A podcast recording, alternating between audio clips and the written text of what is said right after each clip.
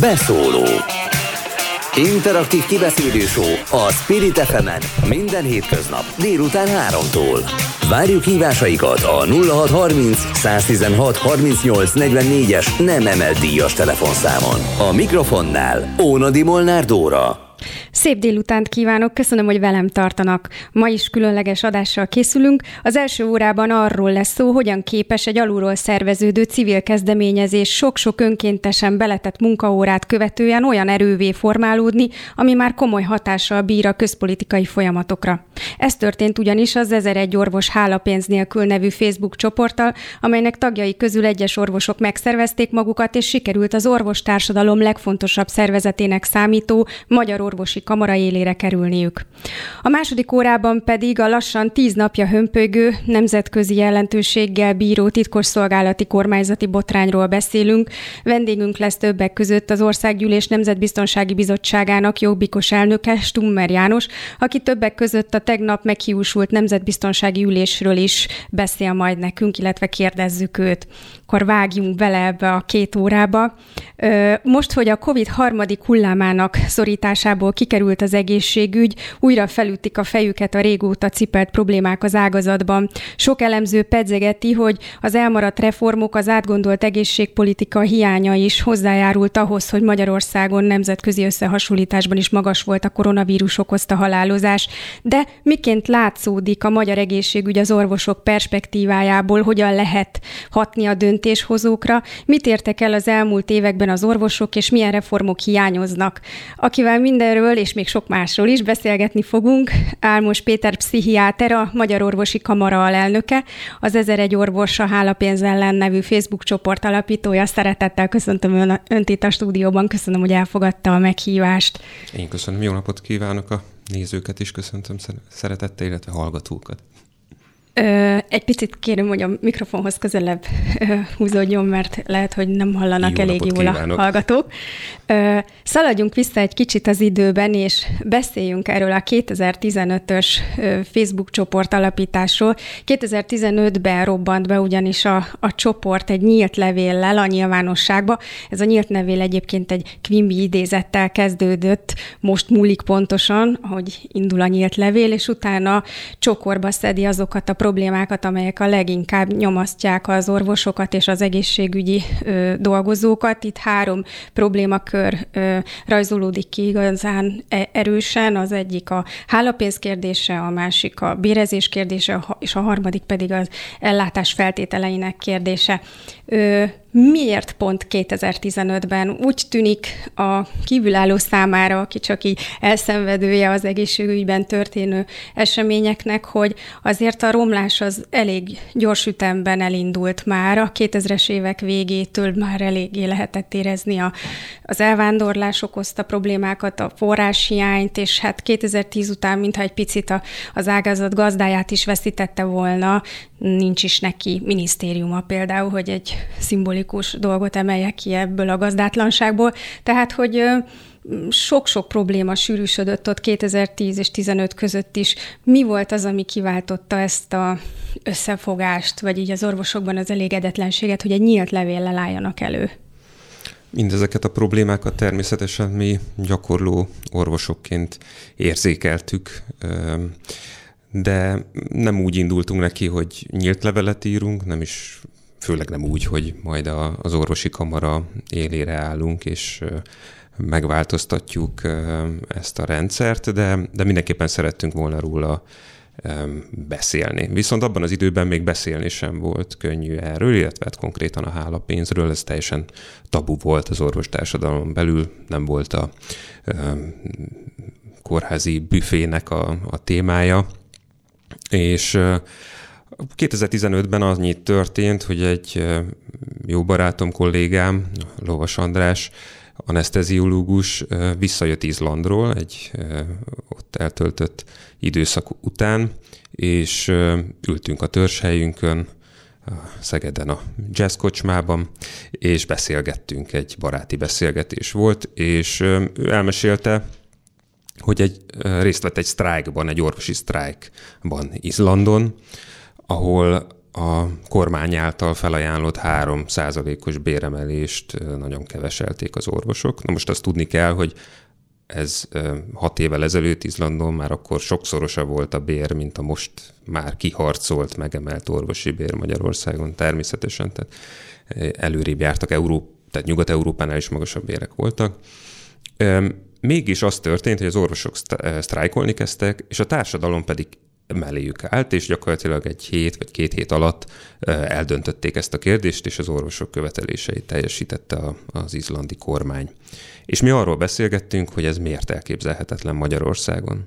Ebben az időszakban már talán sokan nem emlékeznek, de, de egy-egy egészségügyi témájú cikk után a komment szekcióban nem az államot, a rendszert, a kormányt, a, a korábbi kormányokat szitták a, a kommentelők, hanem jellemzően az egészségügyi dolgozókat. Tehát ez egy nagyon gyakori élményünk volt nekünk, mindannyiunknak egészségügyi dolgozónknak. Tehát ahogy romlott a színvonal, mit tudom én, nőttek a várólisták, kevesebb orvos volt, érezték a, a, a betegek, illetve a hozzátartozók, hogy, hogy probléma van, akkor az önökön csapódott le. Igen, hiszen azt érzékelték, hogy rosszabb minőségű az ellátás. Tehát, hogy az az orvos, aki, aki őt ellátja, az rosszabbat nyújt, mint az, aki mondjuk öt évvel ezelőtt valami mással kezelte, vagy akár ugyanaz az orvos.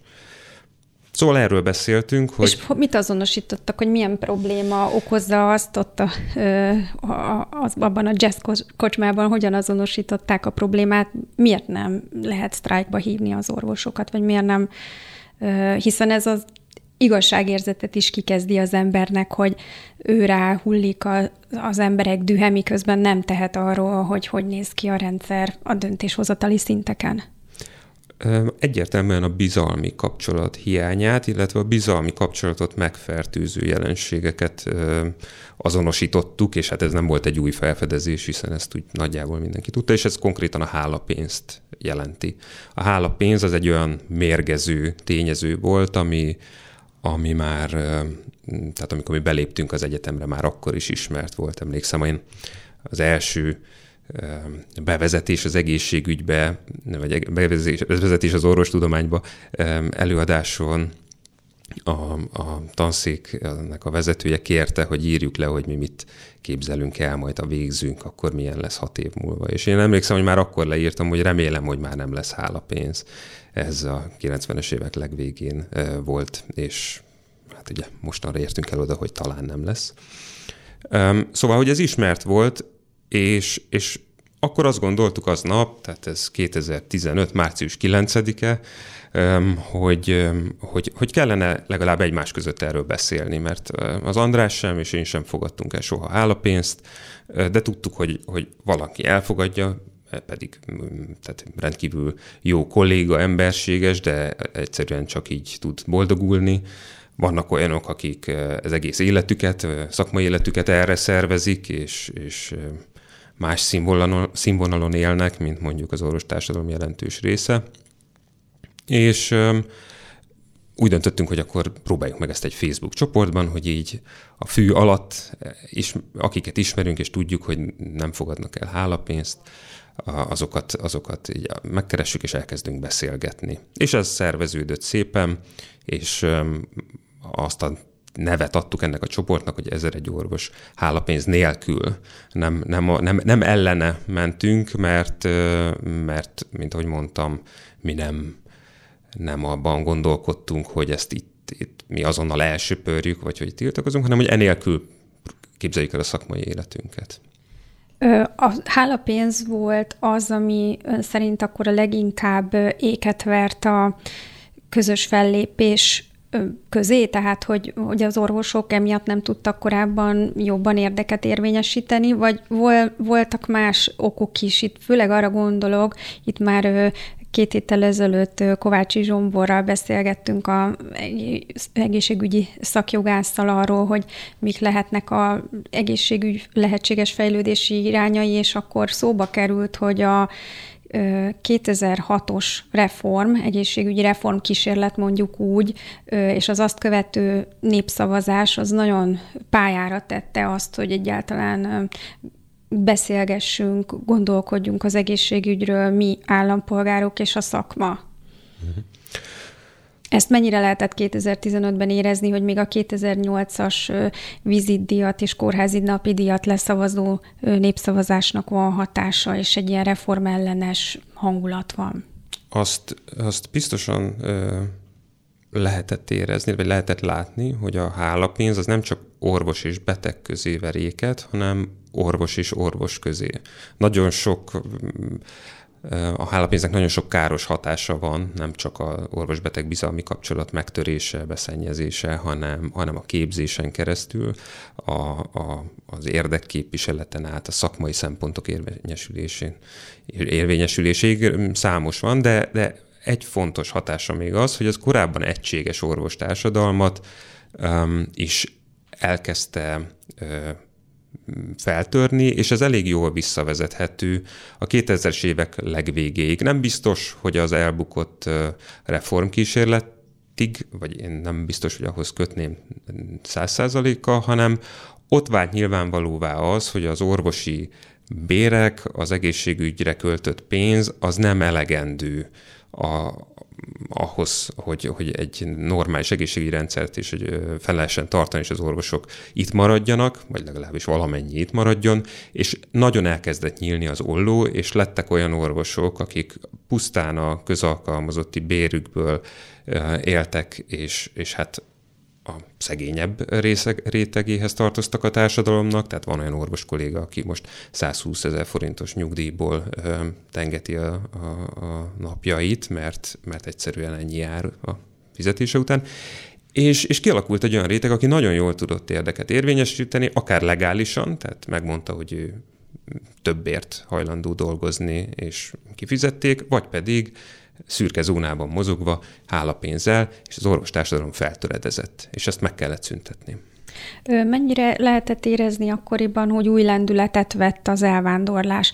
Más ágazatokban Például a jó szakmunkásnál szokták emlegetni, hogy többek között azért nem találnak most az építőiparban jó szakmunkást, mert ott 2012, 13, 14 tájékán egy új lendületet kapott az elvándorlás, és azok, akik jó nyelvtudással és jó szakmai felkészültséggel rendelkeztek, azok elmentek az országból, hiszen az Európai Uniónak az egyik legnagyobb értéke a szabad munkaerő államlás, és ezzel azért sokan éltek, akik tudtak élni. Az orvosokra, illetve az egészségügyi dolgozókra ez különösen hatott. Ez az elvándorlás már elindult egyébként 2010 előtt, de kérdezem, hogy esetleg nem számított-e, vagy nem játszott-e szerepet, hogy ez 2010 után ez az elvándorlás egy újabb erős hullámot kapott? Egyre kevesebben maradtak az egészségügyben, és akik pedig visszajöttek, azok nagyon sokszor egy ugye egy teljesen más, egy jó szemléletet hoztak vissza. Tehát az elvándorlásnak egy kettős hatása volt.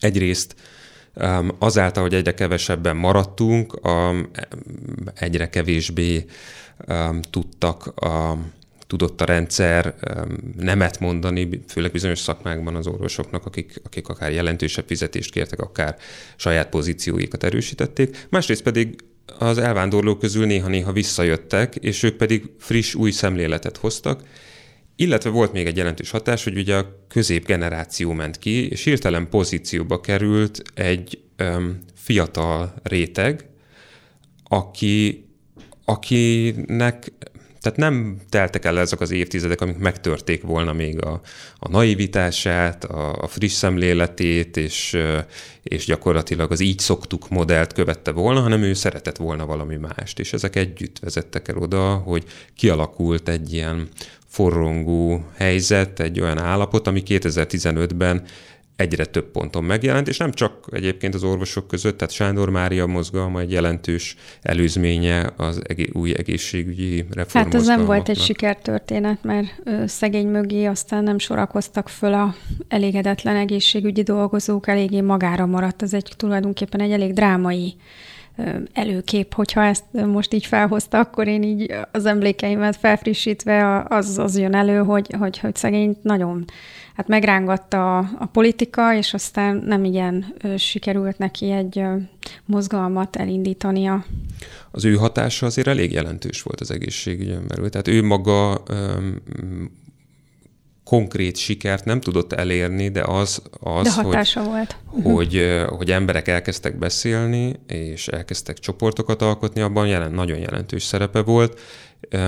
Közvetlenül a mi nyílt levelünket megelőzően ha jól emlékszem, a Szent Imre kórházban álltak fel anesteziológusok, és egyre több ilyen kis helyi tűz lobbant, aminek aztán mi, mi hangot adtunk egy, ezzel a nyílt levélen. Csak nagyon röviden, ha egy picit beszélnénk arról, hogy túl a fizetések között, illetve elérhető fizetések közötti különbségem, mi az, ami a, a hálapénznek köszönhető, tehát az a, az a sok kár, amit okoz. Itt gondolok elsősorban arra, hogy mondjuk a, az orvosok szakmai fejlődésében hogyan ö, játszik szerepet, tehát kit engednek műtéthez, kit nem, vagy milyen egyéb, tehát a fizetési ö, csekken kívül mi az, amin ö, mi az, amit még befolyásol károsan, tehát egy orvos életében, hogy van ez a dolog? A, a műtétes szakmákban, ahogy ön mondta, kifejezetten ellenérdekelt lesz az életét, egzisztenciáját a hálapénzre alapuló, alapító orvos abban, hogy másokat oda engedjen a műtőasztalhoz. Ezáltal a fiatalok nem jutnak gyakorlatszámhoz. Tehát sok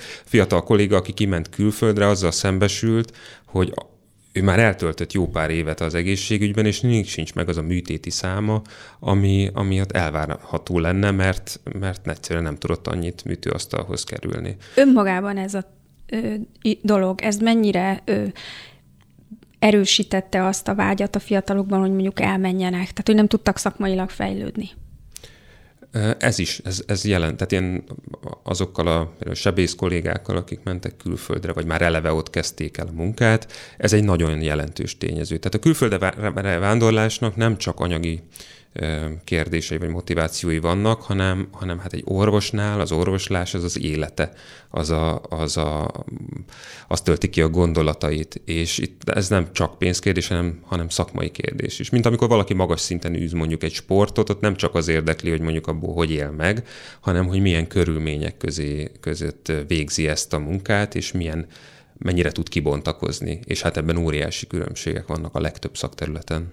Beteg oldalról ez hogy néz ki? Tehát, hogy mivel a műtét hozza nagyobb hálapénzt, feltételezem, hogy akkor több műtét, esetleg szükségtelen műtétet is elvégeztek korábban. Reméljük, hogy most már, hogy már büntető jogi kategóriává vált a hálapénz már egyre kevésbé, de hogy ez ráült az ellátásra is ilyen formán?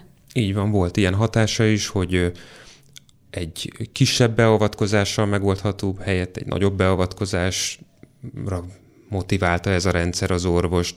A rövid kórházi tartózkodás helyett egy hosszabb kórházi tartózkodásra, vagy pedig olyan, olyan helyzetben, amikor egy bizonyos szinten az orvos már azt kellett volna, hogy mondja a betegnek, hogy itt egy központi centrumba utalom ön be, mert ott jobban ellátják, nem volt anyagilag érdekelt abban, hogy ezt megtegye. És itt ez a dolog nem fekete vagy fehér, tehát ez nem úgy kell elképzelni, hogy aki hálapénzt fogadott el, az mind ilyen orvos volt.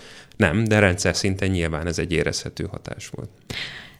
Ez, és akkor megfogalmazták, hogy ezzel kellene valamit kezdeni. A Facebook csoport ötlete az azért jött, mert az egy jó fórum arra, hogy ott össze lehet gyűjteni a hasonlóan gondolkodókat, vagy miért, miért pont egy ilyen közösségi média felületet találtak ki?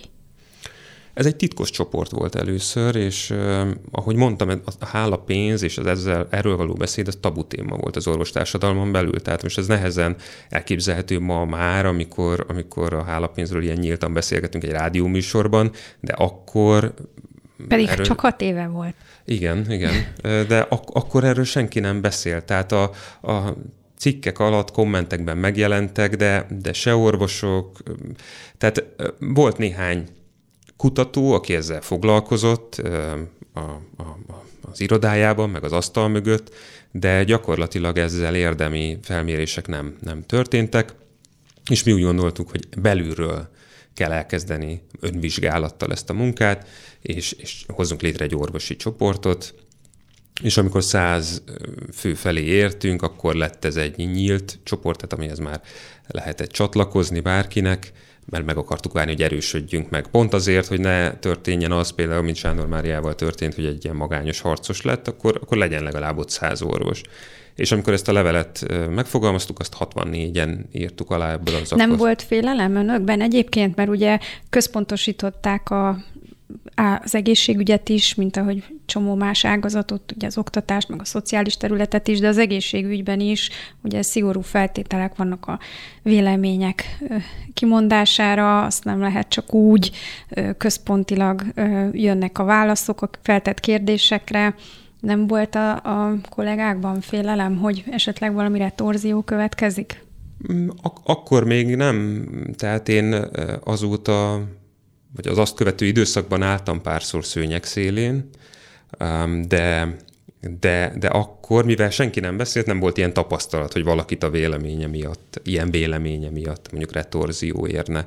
Úgyhogy azt gondolom, hogy nem, nem merült fel. Később már úgy, úgy jobban meggondolta az ember, mit mond, mert akkor jöttek a körlevelek, jöttek a miniszteri utasítások, hogy akkor nem lehet nyilatkozni, és nem szabad bemutatni képeket, nem szabad megszólalni, hát ezért is lett fontos később, hogy jó, akkor csináljuk hivatalosan, mert az aktivista lét az egy nagy szabadság egyébként, de, de korlátokat is jelent. Most a, a hivatalos, a kamarai lét az ott meg hivatalos megnyilvánulást jelent, és másfajta korlátokat, tehát itt meg nem beszélhetek már olyan szabadon talán. Hm. Miért ezer egy? Um, gondolkoztunk, mi az a szám, ami, ami már olyan igazán, igazán impozáns, hogy, hogy, hogy, hogy ennyi orvos, ha így kiállna a hálapénz nélküli működés mellett, az nagyon szép lenne, és hát az 1001 az úgy tűnt, hogy nagyon majd pár év, év alatt el fogjuk érni, meg egy kicsit olyan mesés is, ugye. Ezért csak egy számot akartunk, és legyen 1001, ne 999. Azt hiszem úgy fogalmaztam a bevezetőmbe, hogy a, a csoport az a nyílt levéllel robbant be a nyilvánosságba, de hogy ez egy szinte szó szerint berobbanás volt, hatalmas hullámokat kavart. Igen. Um, Meglepte ez számít. önöket egyébként? Abszolút, abszolút. Mi nem számítottunk erre. Tehát az történt, hogy megfogalmaztunk egy ilyen levelet, ami úgy gondolom, hogy ilyen szép őszinte volt, így orvosoktól, meg, el, meg akkor még egy teljesen előzmények nélküli, és akkor el, um, én, én írtam ne, ne, akkor nekünk még nem volt sajtólistánk, nem ismertünk senkit a sajtónál, és akkor én írtam a, a, az Indexnek, a Fábián Tamásnak, hogy, hogy mert ő foglalkozott akkor éppen egészségügyel, hogy hát vagyunk mi így páran orvosok, és leírtunk pár gondolatot, hogy elküldeném, és hogyha gondolják, akkor, akkor tegyék ki valahová. Hát gondoltuk, hogy megjelenik ilyen kis pici sorban, és aztán fő cikk, vagy fő címoldali vezetőanyag, vezetőanyag volt hosszan, lett. Igen rengeteg kattintással, és hát én viziteltem ott aznap délelőtt, amikor megjelent, és um, hát elkezdett csörögni a telefonom, újságírók kerestek, nagyon meglepett minket, hogy, hogy, hogy ez ekkora visszhangra lehet, meg a feleségem hívott, hogy a tableten folyamatosan csippog, a, vagy jelez, hogy akkor jelentkeznek a csoportba, jelentkeznek a csoportba, és ez ment napokig, hogy a, a tablet pittyeget, és hát ott egy-két hét alatt elértük ezt a megcélzott évek, évek során elérni kívánt ezer egy főt, és ezer egy A, a szakmából milyen visszajelzés érkezett? Úgy tudom, onnan is pozitív megkeresések jutottak el. Pozitív volt, és nem volt, nem érkezett retorzió. És aztán utána is, tehát maga a hálapénz, ugye tabu volt, viszont annyira világos és tiszta volt, hogy ez, ez, egy, ez egy beteg eleme a rendszernek, hogy ezért megfoghatatlan lett a csoport. Szakmán belül is, meg politikai értelemben is. Tehát, mint ilyen civil, alulról jövő kezdeményezést, egyszer próbálták meg, próbálta meg a, a akkor domináns szakszervezet valahogy így relativizálni ezt a hálapénzt, hogy ez mégiscsak kell, mert ez, ez, köti, az orvos, ez köti össze az orvos meg a beteget, de hát pillanatokat alatt elsöpörte őt a, a, a népharag és, és a, ezt a véleményét. Úgyhogy ez egy fontos eleme volt, hogy mi mi ellen kezdtünk el küzdeni, hogy végül sikeresek lehettünk. Hogyan reagált rá az egészségpolitika, a döntéshozói szint? Ónodi Szűr Zoltán volt akkor az egészségügyért felelős államtitkár közleményben, ha jól emlékszem, megfogalmazta a gondolatait. Igen, az, akkor kijött az emmi egy közleménnyel, ami a jól ismert akkor akkor jól ismert paneleket hozta, hogy hány orvosi béremelés történt. De egyébként így titokban, fű alatt nem érkezett egy megkeresés, hogy mégiscsak beszélnének önökkel, vagy valamiképpen? Nem. Nem. Nem, nem, nem érkezett. Mert annyira újszerű volt, tehát hogy így tényleg szokatlan volt a nyilvánosságban az, hogy orvosok így előálljanak ezzel a történettel. Ráadásul a nyílt levélnek a szövege az, az keményen kritikus. Igen, ahogy mondtam, aktivistaként még könnyű volt keményen kritikusnak, vagy könnyebb volt keményen kritikusnak lenni, hiszen akkor mi csak egy olyan egy csoportot képviseltünk, amelynek, akinek az összes tagja velünk megegyező, vagy minket támogató nézetet vallott, meg, megfuttattuk ezt a levelet előtt a csoportba, van, aki ellenzi, nem volt, és, és, és kitettük. Kamarai oldalról érkezett reakció, amikor kijött a levél? E, akkor egy hirtelen lefagyott mindenki, meg, meg karácsony volt, a karácsony jött, tehát december, azt hiszem, hogy december 21-én jött ki a levél, és, és ugye az időzítés ilyen szempontból nem tudatos, de szerencsés volt, hogy hogy működött a levél, de olyan nagyon nyilatkozni senki nem tudott kormányoldalról, kijött egy ilyen erőtlen közlemény, és hogy ugye mi ott arra kértük az emberek, embereket, hogy kezdjenek el írni az államtitkárságnak, és tegyenek fel három kérdést, hogy, hogy mikor lesz már vége a hálapénznek, mikor rendezik az egészségügyi dolgozók helyzetét, és hogy mikor történik az egészségügyben előrelépés reformok szempontjából. És hát az információink szerint a több, több ezer, tízezret meghaladó ilyen e-mail érkezett be, amit iktató el is kezdtek megválaszolni, és hát rengeteg munkát generáltunk ott a, a, az egészségügyi, illetve a, az Emberi Erőforrások Minisztériumának. Um, szóval a reakció az elég visszafogott volt a kormányzat részéről, de szakmai körökben nagyon nagy volt, és utána mi nem álltunk le, hanem folytattuk. Hogyan folytatták? Mi, mi volt az, ami motiválta önöket? Tehát, hogy bedobták a állóvízbe a követ, az ugye hullámokat gerjesztett, akár abba is maradhatott volna itt végül is a történet, aztán valaki vagy fölvállalja párt, vagy szervezet, civil szervezet, de önöket mozgatta valami, hogy tovább menjenek ezen az úton. Igen, hamar világossá vált, főleg, hogy így nőtt a csoport, hogy, hogy a hálapénz az tulajdonképpen egy nagyon fontos elem ön, önmagában is, de jellemzően tünete annak, hogy az egészségügyben, az egészségügy nem átláthatóan működik. Szakmai szempontból sem, gazdasági szempontból sem, ugye zömében közalkalmazottokról beszéltünk, de a bérek is olyan furcsák voltak, tehát hogy nagyon sokan ugye kapták a bértáblát, mások ilyen külön titkos alkuk mentén kapták a fizetéseiket, úgyhogy a transzparencia növelését tettük meg um, központi elemként, és jött egy, um, jött egy következő nagyon erős probléma, a, a kórházi fertőzések kérdése, amit például Hegedűs Zsolt ortopédsebész kollégánk hozott be a csoportba, már még a nyílt levél előtt beszélt erről, aki ugye Angliából jött haza, és, és hát látta, hogy ez meg közvetlen közelről látta, hogy ez mekkora mm, probléma, és hogy mennyire kontrasztos a, az angol, vagy az Egyesült Királyság és a magyar rendszer. És a, a kórházi fertőzésekről beszéltünk legközelebb, hogy itt szintén egy olyan szituáció, az orvosoknak is volt teendője, mert mi magunk sem megfelelő gyakorlatokat követtünk, hiszen nem tudtunk róla, és, és informáltuk arról a társadalmat, a döntéshozókat, hogy nincsenek átlátható rendszereink, rengetegen halnak meg ebben. Úgyhogy az, hogyha most hát bemennek... ott egy ö, civil szervezet, a Társaság a Szabadságjogokért elnevezésű szervezet is próbált adatokhoz jutni, perre kellett menni az emmivel ahhoz, hogy kiadja a kórházi fertőzési adatokat, és egészen a kúriáig kellett vinni az, az, az, az ügyet, és még most sem igazán kórházi fertőzésekről még most sem vagyunk képben. Igen, a, a TASZ um, egy civil szervezet, vagy egy ilyen watchdog szervezethez uh-huh. méltó módon rászállt erre az ügyre, és, és sokat tett nagyon azért, hogy, hogy ebben előrelépés történjen. Um, de legalább úton vagyunk, és ami nagyon fontos, hogy azzal, hogy a közbeszéd része lett ez, nyomást helyezett a, a kórház. Tehát az emberek elkezdték számon kérni azt, amit már régóta számon kellett volna kérniük, hogy miért nincsen szappan a kórházi WC-ben. Miért nem tudom a kezemet megmosni abban a kórházi kórteremben, ahol van öt másik, öt másik beteg, Miért van az, hogy a, a, a nővérke az előbb ugyanabban a kesztyűben nyúlt a beteghez, amiben most az én kötésemet akarja átcserélni?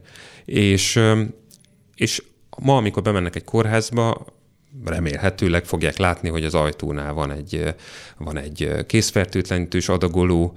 És, Na, ebből a szempontból a COVID sokat segített. És így, így van, illetve hát azt is mondhatjuk, hogy ebből a szempontból a, a, a COVID megelőzésében is, megelőzésé, vagy hát a, a prevenciójához egy kicsit hozzájárultunk kórházon belül, az ha ez egy ilyen indirekt dolog is volt, de így van a Covid-nak így ilyen tartós hatása lesz remélhetőleg ez, hogy a készigényére jobban figyelünk, de, de a kor, az, hogy kikerültek a kórházakba ezek a, ezek a fertőtlenítő adagolók, ezek is, ez is egy közvetlen gyakorlati eredmény.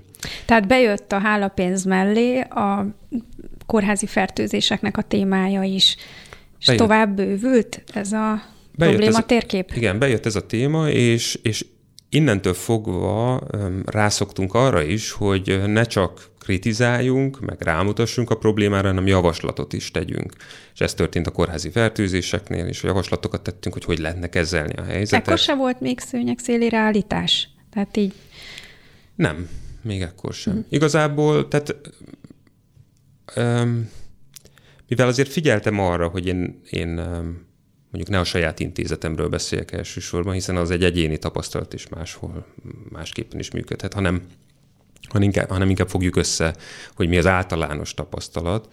Ezért, ezért ilyen szempontból talán okot nem adtam rá, egy-két beszélgetés volt, tehát ott én az egyetemen a dékánnal beszélgettem, de az egy, hogy is mondjam, tehát nem, nem egy leteremtés volt.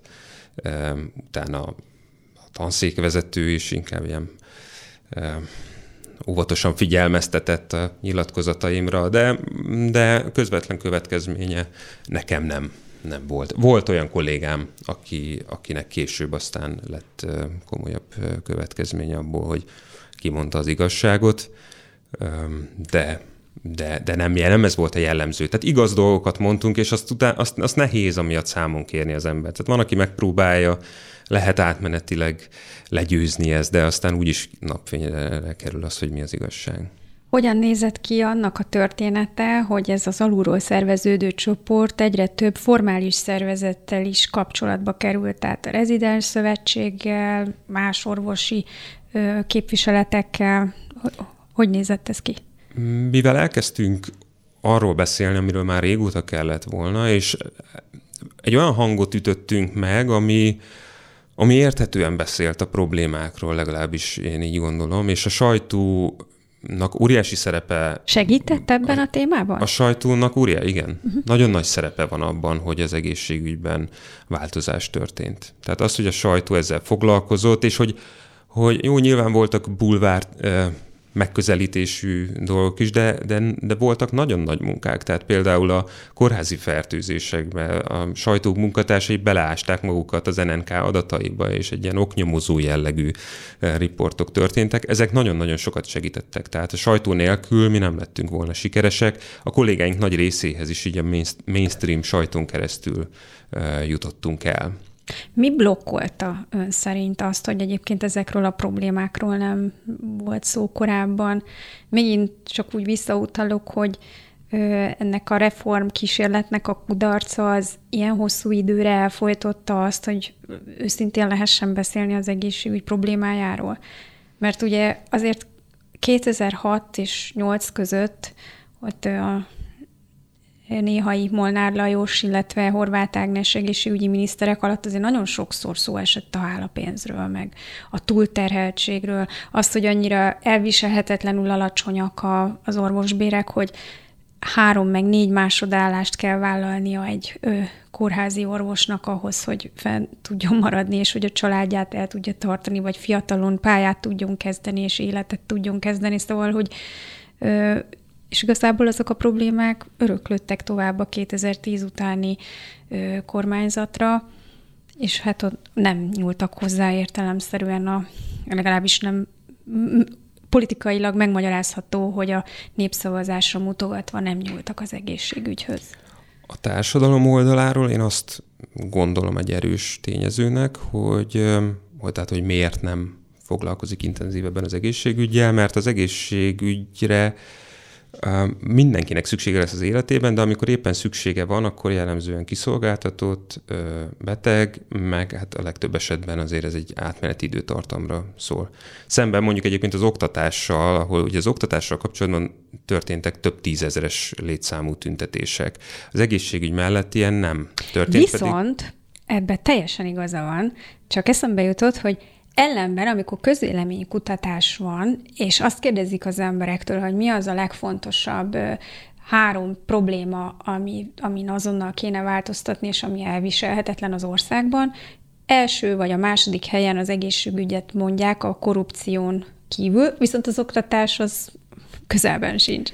Ez 2016 óta van így, tehát akkor mi figyeltük a Google Analytics-en, meg a, hogy milyen, hogy alakulnak a trendek, a keresőszavak, és, és a mi megjelenésünk, cikkünk után Aha, tehát ez egy trendfordító ez, volt. Így van. Tehát ha, akkor, és azután, hogy mi ugye témát, különböző témákon keresztül az egészségügyet igyekeztünk fókuszban tartani, azóta került be. Tehát ott a, és előzte meg akár ugye a bevándorlás kérdését is a, a, tehát a, a, hogy, hogy miért van az, hogy nem nagyon beszéltek róla, még a belső okokról is szeretnék egy szót, tehát hogy a, a belülről viszont van egy óriási szelep az egészségügyön, vagy egy olyan szelep, ami megoldja a problémákat, úgy hívják, hogy Nyugat-Európa. Tehát akinek elege volt és sok volt, az meg tudta tenni az, hogy... Ott ment ki a gőz. Hogy ő megy, így van, ő elmegy, felé. ő elmegy, és akkor itt nem, nem itt küzd tovább, és hát most arra azért úgy lettünk páran, akik, akik szerettek volna erről beszélni, meg akik ki, hazajöttek, ők szerettek volna változtatni, de, de igen, tehát hogy a, a, itt azért megvolt az a lehetőség már a 2000-es évek közepén, hogy, hogy elmenjenek a, a kollégáink. Mikor fogalmazódott meg a csoportban, hogy valahogy formalizálni lehetne ezt a működést, vagy hogy ebből a civil aktivizmusból egy kicsit ki kéne lépni, és olyan fórumok felé kéne nyitni, ahol tényleges ráhatása van az embernek a folyamatokra. 2018 környékén akkor, akkor láttuk azt, hogy ugye mi mi, mi vagyunk azok, ez a csoport, aki így a sajtóban az egészségügyel foglalkozik. És Mindenfélével ezt... hívták az újságírók önöket, az akármi merült föl, nem csak a hálapénzzel kapcsolatos téma, hanem bármi, akár finanszírozás, akár Igen. racionalizálás, akár az orvos elvándorlás. Igen, tehát hogy mi erről beszéltünk, hozzánk, ki, hozzánk, ki magukat. hozzánk lehetett fordulni, és akinek meg a, úgy éreztük, hogy akinek a dolga, és elsősorban az orvosi kamara, az nem teszi csöndben van, hallgat, néha inkább már minket kritizál, és, és nem, nem teszi, illetve, illetve hát mi mindezt munka mellett csináltuk, és szerencsére összejött egy akkora kemény mag, a, a, egy, legyen mondjuk egy 20, 20 fő, akik, akik állandó kapcsolatban, napi szintű kapcsolatban voltunk egymással, és dolgoztunk hajnalban, dolgoztunk hétvégén, és hogyha valaki besokalt, akkor addig belépett a helyére más, akkor ő elment két hónapig, nem foglalkozott a Facebookkal, kicsit kiszellőztette a fejét, aztán visszajött.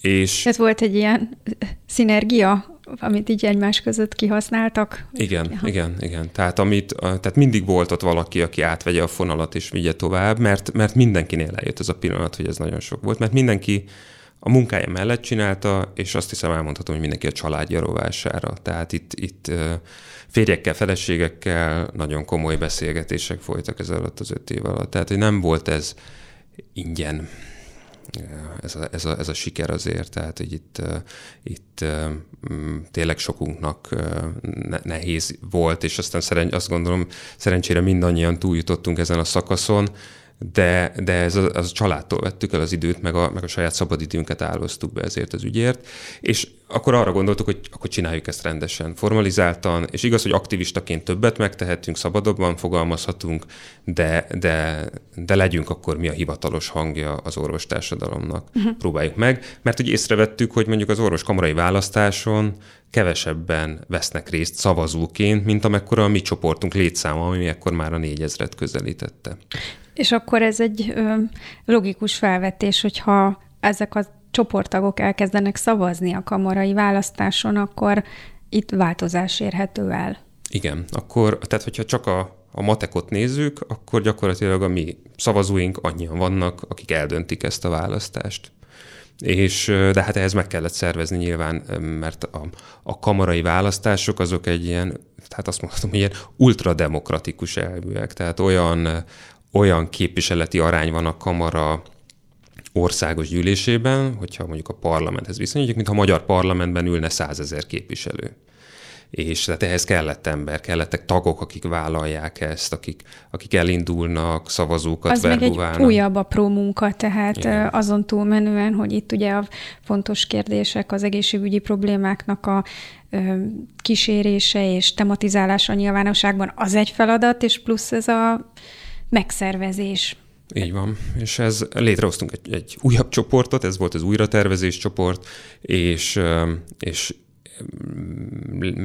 megalkottunk tulajdonképpen egy képviselőjelölti listát, és aztán elkezdtük járni az országot. Autóba ültünk, és, és mentünk a, a, a külön megyékbe. Sok helyre eljutottunk, ahol, ahol fórumokat tartottunk, és igyek, igyekeztünk be, beszélni a, a, az ottani vezetőkkel és az ottani kamaratagokkal. Mennyire érezték, hogy ellenszélben kell dolgozni? Tehát mennyire tett önök alá mondjuk a korábbi kamarai elnök, akinek azért a regnálása elég hosszúra nyúlik, tehát őt jó sokszor újra választották.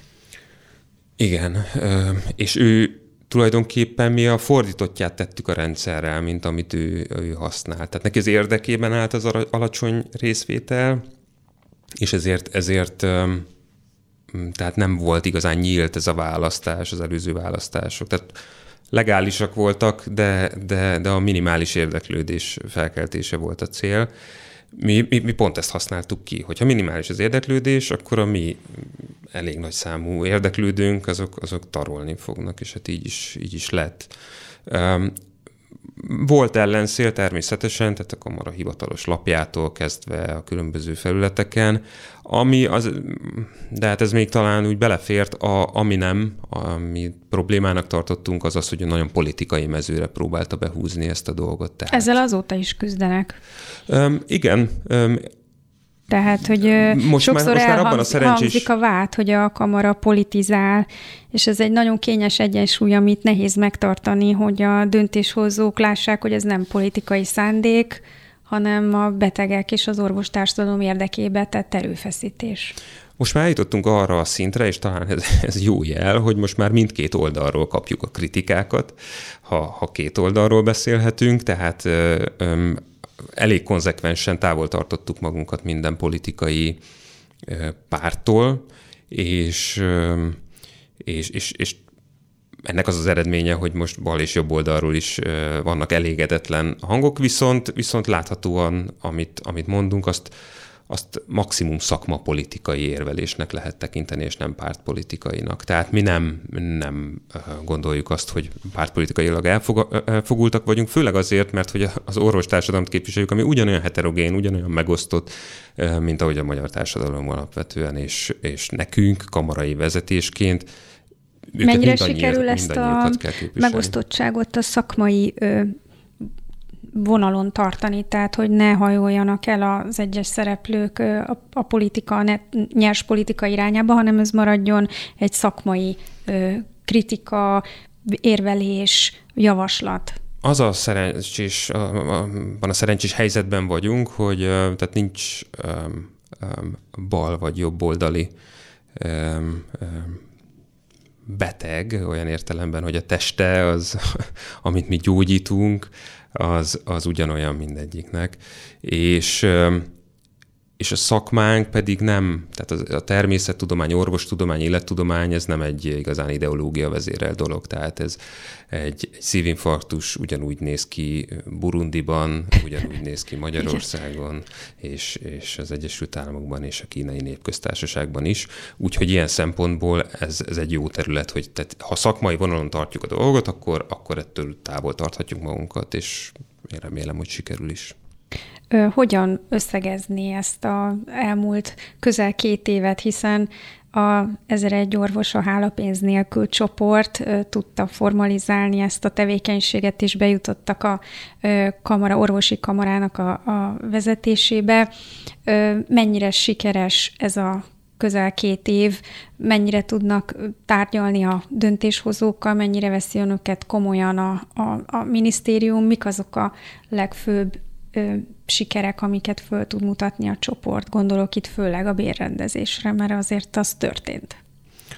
A bérrendezés is legfőképpen a hálapénz kriminalizálása egy olyan átütő siker, ami, amire 70 éve várt a magyar orvostársadalom. Óriási sikernek tartom, és az, hogy a, attól a kis jazzkocsma asztaltól fel tudtuk építeni ezt a dolgot, felismertük a lehetőségeket, tisztán beszéltünk, önkéntes munkát tettünk bele, áldozatokat hoztunk, ez mind kellett. Kellett ez az, hogy, hogy az orvosok, akikről beszélünk, ők tulajdonképpen ma már mint egy magasan képzett mérnök olyan szerepben vannak, és, és elmennek, és ezért nagyon nagy nemzeti érték ma az, hogy az orvos nem lehet könnyen helyettesíteni, ugye évtizedekig kell előállítani, hogy ilyen csúnyán fogalmazzak illetve hát jött a vírus, és ez is egy olyan külső körülmény volt, amivel úgymond élni kellett, és, és ezt meg tudtuk Ö, Úgy gondolja, hogy egyébként a bérrendezés fölgyorsulása, hogy a kormány ezt rendezni kívánta.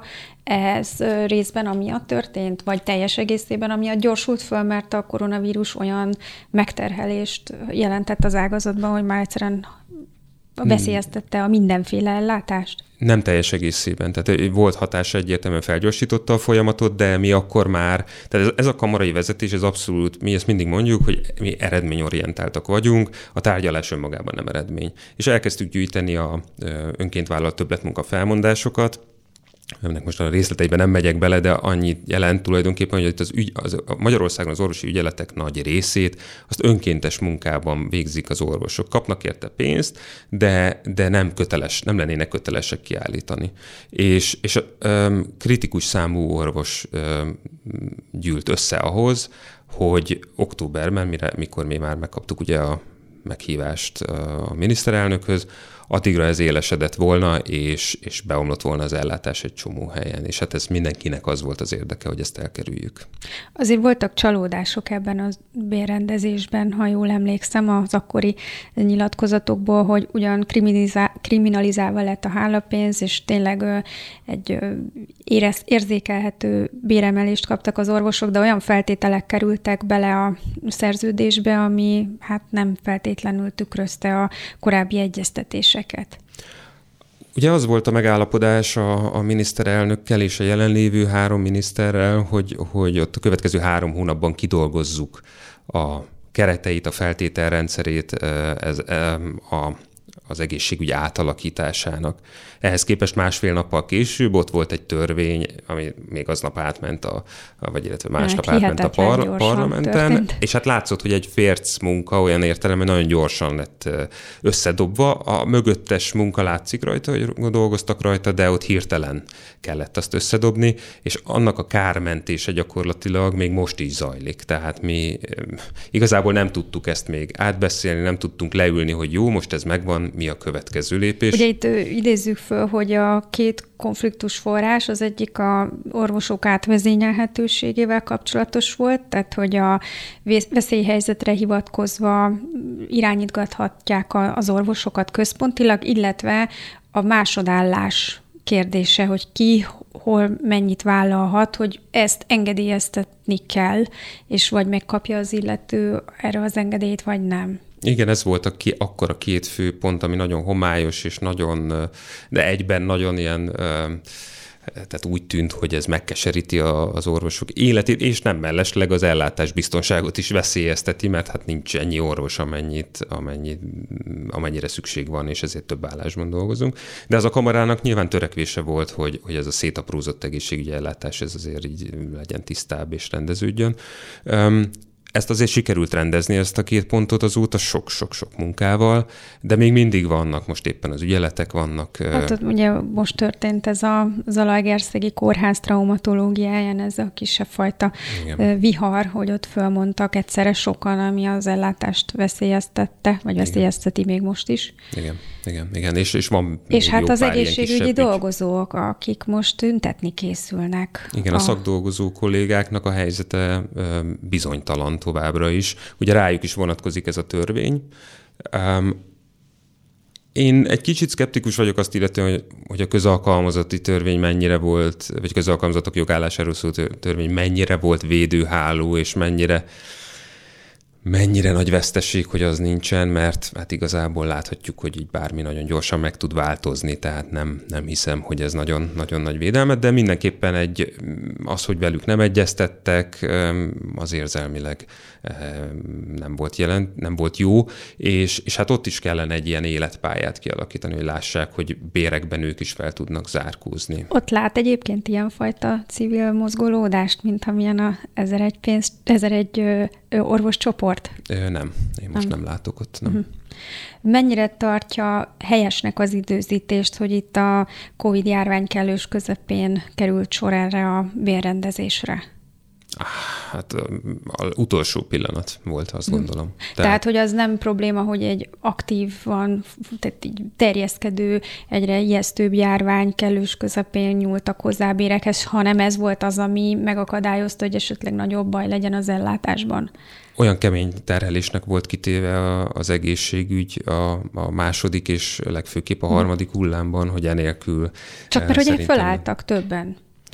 Több a, mert, mert nem volt jó és szép az az eljárás, hogy ezt az egészségügyi szolgálati jogviszonytörvényt átnyomta a, a döntéshozó a kormány, és a, az egyeztetések hiánya, mint gesztus magában. Nem, és talán nem is vesz, vette, vagy igen, vette elég komolyan a kormány azt, amiről beszéltem, hogy az orvos, mint egy, mint egy magasan képzett mérnök, bármelyik pillanatban talál külföldön magának munkát, és el is megy, és, és sokkal mobilisabb ez a réteg, mint gyakorlatilag szinte, mint bármelyik másik réteg a, a, a, az országban, mert, mert a szakmáját egy az egyben tudja, sőt, jobb körülmények között tudja folytatni, több pénzért. Hát, tehát, hogy ezt azért így nehéz ezzel versengeni.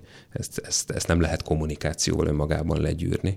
Úgyhogy utolsó pillanatban jött, én azt gondolom, ilyen szempontból ezt jól felismerte a, a kormány, hogy itt, ha, ha meg akarja előzni a bajt, akkor, akkor kell ez a lépés. Biztos beszélgetnek egymással, hogy ez a kriminalizálás, ez mennyire sikeres. Nyilván nagyon nehéz mérleget vonni, fél éve van ez a ö, büntető jogban benne, hogy hálapénzt ö, adni és kapni is ö, ö, problémás, és hát ö, szabadságvesztéssel sújtandó ö, cselekmény. Mennyire érzik, hogy ennek van hatása, hogy kezd visszaszorulni, vagy ahogy egymás között beszélgetnek, ö, mi a tapasztalata? Ugye egy nagyon nehezen látható jelenségről beszélünk, nem, nem is a KSH-nak is ilyen homályos adatai voltak, hogy, hogy mekkora lehet az az összeg. Így nehéz viszonyítani. Mi kérdezgetjük felmérések formájában is a kollégákat, és ugye sokan nem tudják ezt megítélni, de, de azért nagyon kevesen vannak, akik azt gondolják, hogy ez teljesen változatlan maradt ez a rendszer. Milyen bele van ivódva a magyar társadalomba. Igen, de változik, tehát hogy a legtöbben azt látják, hogy itt bizony elindult a változás, és hát azt ne felejtsük, hogy az elmúlt fél évben is a, a járvány alatt alapvetően nem voltak meg nagyon ezek a találkozások, az elektív műtétek, tehát hogy önmagában a járvány is visszaszorította, Közben most ugye az első mm, eljárások is megindultak ezzel, tehát ez egy folyamat lesz. Én azt gondolom, hogy nem indul rosszul az alapján, amit látunk. És akkor egy utolsó kérdés így a végére. Azt mondta, hogy rengeteg szabadidő és a család rovására befektetett munkaóra eredménye az, hogy most az orvosi kamarán keresztül ráhatása van a folyamatokra az orvosoknak. Megérte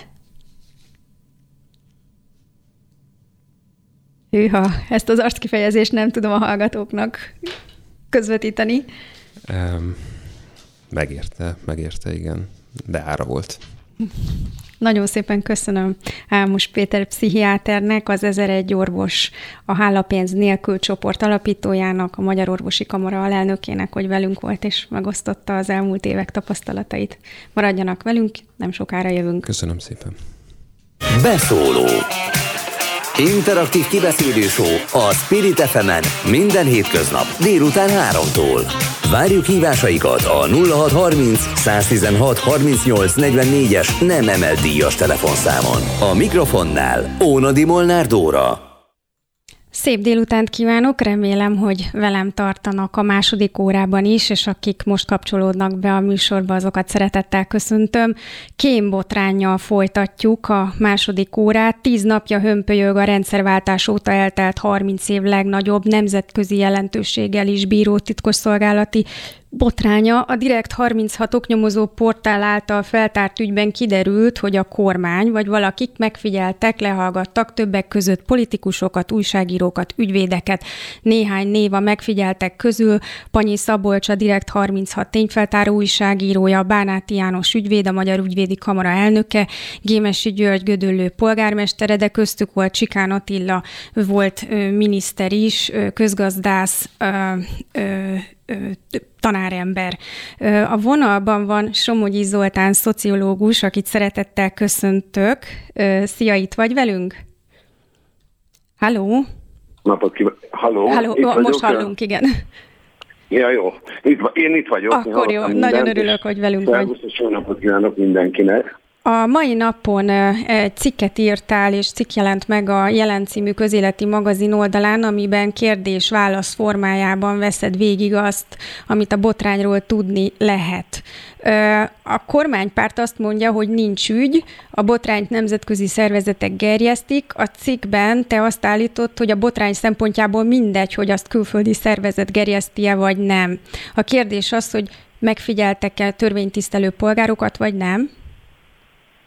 Hát igen, tehát az lehet egy, egy vélemény, hogy nemzetközileg gerjesztett valami, mondjuk akármilyen ügyről lehet mondani azt, hogy nemzetközileg eh, gerjesztett, ezt eh, ha állítja a kormánypárt vagy az ellenzék, akkor lehet ilyen politikai véleménye, de ez teljesen független attól, hogy eh, ennek az ügynek a rendkívül Nemzetbiztonsági Bizottság ülésén ott lenne a helye, és egy normális demokratikus helyzetben a parlamenti képviselők két, mind a két oldala közösen, akár zártülésen, de megbeszélnék, amit el az ügyről tudni lehet. Az, hogy az a bizottság ülése ez nem jött létre, azt, hogy ezt szabotálták a kormánypártok, az egyrészt felháborító, másrészt meg, hogy meglátjuk közép-hosszú távon, hogy, hogy mennyire az ő érdekeiket szolgáltat, mennyire hoztak jó döntést. Mindenesetre most ez nem a taktikai szempontból érdekes kérdés, hanem a demokrácia állapotát illetően egy fontos kérdés, hogy megvan, megvan-e az a politikai kultúra, amikor egy ekkora botrány van, akkor ezt a parlament a politikai intézményes kereteken belül kezelni akarja-e. Most úgy látom, hogy nincs meg ez a politikai kultúra. Szerinted a kormánypárti szavazókat elég lesz azzal megnyugtatni, hogy ez egy külföldről gerjesztett botrány? Tehát, hogy elképzelhető, hogy a masszív szavazókat, tehát a masszív fideszes szavazókat, akik eltántoríthatatlanok, őket a igazi kérdések nem foglalkoztatják? Hát a kormánypárti szavazókat azzal nyugtatgatja a kormánypárt, hogy többségüknél megpróbálja elérni, hogy ne is halljon az ügyről, meg általában a kényelmetlen ügyekről ne halljanak. Ez a, ez a taktika. Ha, ha megbeszélnek, akkor más ügyekről beszéljenek, ez a, ez a dolog ez erről szól ha a konkrét ügy fókuszba kerülne, és a konkrét ügy fontos lenne a magyar választók egészének, akkor a kormánypártok is meggyőződése, hogy máshogy kezelnék. Az, hogy, hogy milyen érzékeny a téma, és hogy, hogy mi lenne a helyes megoldása, az a kapcsolatban azt írtam, hogy volt két miniszter is, aki egy alapjában jó reakciót adott az ügyre. Az a más kérdés, hogy fel lehet vetnie, hogy a reakciójukban van-e cinizmus vagy nem. Kérlek, nevezzük őket meg, az egyik ugye Szijjártó Péter, akit írt, írtál az írásodban. Igen, ő, ő volt az egyik első, aki reagált, és azt mondta, amit egyébként ilyenkor kell, hogy az, a saját intézményrendszeremen belül megvizsgáltatom az ügyet, feltettem a megfelelő kérdéseket, jelentést kértem, és hogyha a Nemzetbiztonsági Bizottság igényli, akkor az én embereim részt fognak azon az ülésen venni. És ez, ez gondolom, hogy itt, ez itt, egy, ez itt, egy, itt harap farkába a kígyó, mert nem lesz nemzetbiztonsági ülés, ha azt a kormánypárt ugye elszabotálja. Akkor még nem, igen, de Fiáltó Péter nyilatkozat esetében még az volt az eset, hogy ő még nem tudhatta biztosan, hogy lesz vagy nem lesz. Szerintem akkor még ez nem dölt el. Nála inkább az a kérdés, hogy ő biztosan tudhatta azt, hogy a saját hozzá bekötött titkosszolgálat, amelyik egyébként külföldi operatív működésre szabott és nem hazaira, az, az biztosan nem rendelhetett ilyet, és biztosan nem volt érintett. Tehát ő mag, elég maga biztosan állíthatta azt, hogy megvizsgálja az ügyet, hiszen saját keretrendszerén belül nem volt ügy. A, a, a, a másik eset az... Akkor ez a magyar, bocsánat, csak hogy, hogy ez a magyarázat akkor arra, hogy ő egy kicsit másképp kommunikált, mint a többi kormánytag, mert hogy azért ennek nem sok esélye volt korábban, vagy most sem tartom reális esélynek azt, hogy egy ilyen kényes ügyben neki saját álláspontja legyen. Ő, ő kommunikálhatott bátran bármit, mert, mert őt nem érintette ez az ügy. Nyilván olyan szempontból, nyilván nem kommunikálhatott bátran, amit mondjuk el tudok képzelni más országok esetében, hogy azért így zajlana. Ez a miniszterek tudnak annyira függetlenek lenni egy kormányban, hogy akár meg is kérdezik, hogy hát mondhatják azt, hogy hogy, hogy nem, nem az én, es, én ügyem, az én területemet nem érinti, de érzékenyen érint, miután ennek a kormánynak a tagja vagyok, nekem is fontos, hogy ezt minél gyorsabban kivizsgáljuk és pontot tegyünk az ügy végére. Ez, ez például ideig is elmehetne egy miniszteri kommunikáció, nyilván ilyen irányba senki nem ment el, mert ez, ez már azt jelenteni, hogy valamennyire szembe fordulnának a központi kormányzással, ami Magyarországon nem lehet, vagy nem szokás, vagy aki a miniszteri tárcát vállal, az számára ebben a helyzetben biztos nem működik.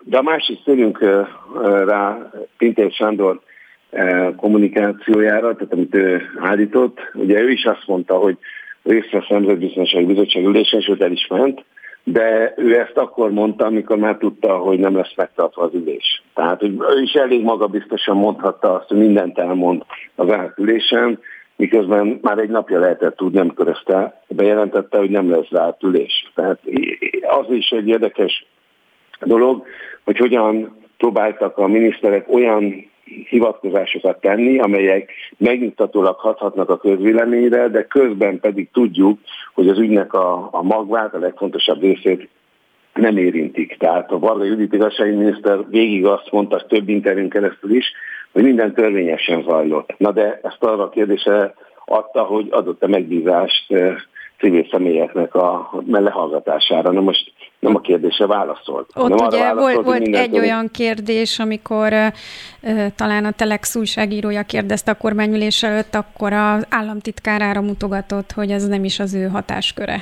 Hát egy egy, egy, idő után, egy idő után kiderült, hogy nem az ő hatásköre, ami egyébként meg valószínűleg nem így van, tehát azt egy kicsit alaposan meg kell nézni, hogy lehet-e felhatalmazást adni. Ez egy miniszteri hatáskör, az biztos. Tehát az, hogy a miniszter adhat-e az államtitkárának egy felhatalmazást arra, hogy olyan tevékenységet, ami a törvény neki szab meg, hogy ezt más végezzen, azt nem tudom, mert nyilván jogászokat is érdemes ez ügyben meginterjúolni hajlok arra, hogy, hogy ez, ez valószínűleg egy necces dolog, talán egy ilyen szintű ügyben, tehát azért az egy nemzetbiztonságot érintő kérdés, hogy ott átruházhatja bárkire a döntést a miniszter, azt nem tudom, de azt sejtem, hogy ez egy, ne, ez egy nehéz eset. De, de mindegy, ettől függetlenül nagyon sokáig zajlott az a kommunikáció, hogy ő részt vett ebben, én minden törvényesen csináltam. De most nem ez volt a kérdés. Tehát a, a, ugye máshol fókuszálnak a kormánypártok, és máshol az ellenzék, e, és az ellenzék különböző politikusai is egyébként különböző reakciókat adtak erre, de nyilvánvaló, hogy a botánynak a, a középpontjában nem az áll, hogy a magyar államnak vannak olyan e, szoftverei, amelyel bizonyos embereket meg tud figyelni, hanem az a botánynak a, a középpontja, hogy kiket figyel meg. A szervezett bűnözőket, maffia vezéreket, a állam, a, hát nem, tehát olyan, olyanokat, akik bűnözők, olyanokkal szemben egy e, ilyen vagy külföldi e, kémkísérletekkel szemben védelmet e, szerezni ilyen e, szoftverrel, vagy ilyen megoldásokkal, abban valószínűleg az égvilágon sem probléma nincsen. Az a kérdés, hogy megfigyeltek-e független értelmiségieket, magánszereplőket, ellenzéki politikusokat, mert az viszont, az viszont botrány, tehát az teljes. Az, az egy olyan botrány, amit a magyar, a magyar köztársaságban kezelni kellene, de a, hát mindezt azzal együtt mondom, hogy nem az első olyan ügy, botrányos ügy, amikor, amikor azért a, a titkosszolgálatokkal kapcsolatban hozható botrányt inkább eltusolták, mint sem a reflektorfénybe helyezték volna, tehát ez nem az első ugye az elmúlt három évtizedben. Az ellenzék itt viselkedhetne másképp, tehát akár a bizottsági ülésen, ahol egyébként most már rendre, rendszeresen fordul az elő, hogy a kormánypárt bolykottálja. Hát az ellenzéknek lenne más mozgástere? A, az elég széles olyan szempontból. Hmm. Nyilván, amire hivatkoznak, hogy, hogy szűkös a játékterük, az nyilván a jogi értelemben egyre szűkösebb, mert egyre inkább egy ilyen folytogató kígyóként tekeredett köréjük a kétharmados többség. Ez igaz, de ettől még az ellenzék nagyon sok mindent tehetne olyat, ami, ami jobban reflektorfénybe hozza az ügyet. Azt látom, hogy ott is van egyfajta bizonytalanság, hogy most tényleg mi is ez az ügy. Tehát, hogy, hogy, hogy hogyan kezeljék a, a, azok a politikusok, akik a miniszterelnök jelöltjei, most a, az ellenzéki oldalnak, azok elég bátortalanul lépnek ebben az ügyben. Nem akarják, hogyha esetleg véletlenül tévútra menne az a történet, akkor rájuk égjen. Karácsony Gergely a népszavazási kezdeményezésében egyre egy pontban sem érinti ezt az ügyet, pedig azok is politikai pontok, tehát nem ott igazából ő egy identitást akar felmutatni a népszavazási kezdeményezésével, ha meg ezt teszi, akkor simán bevehetett volna a pontjai közé ilyet. Gyurcsány Ferenc a botrány másnapján Balatonon a halak áráról írt a Facebookon, de ő mondjuk nem is jelölt, de hát Dobrev Mondjuk ennél élesebben szokott fogalmazni, amikor más ügyekről van szó. Igen, igen. Hát jó, de az látszik, hogy, látszik, hogy vezető politikusok meg miniszterelnök jelöltek óvatosan fogalmaznak ebben a kérdésben. Nincsen az ügynek egy, egy erős gazdája, aki radikálisan lépne fel. Tehát ha lenne az ellenzéki oldalon egy ügygazda, az akár segíthetne. A, látok olyat, aki, aki, aki amikor kommunikál, határozottan kommunikál, és egyébként a, az ülésemnek való is, amit mond, ilyen például Ungár Péter, aki tagja a Nemzetbiztonsági Bizottságnak, és nagyon egyértelműen mondja, hogy, hogy mi, a, mi a probléma az ügyel, és igaza van, azt gondolom.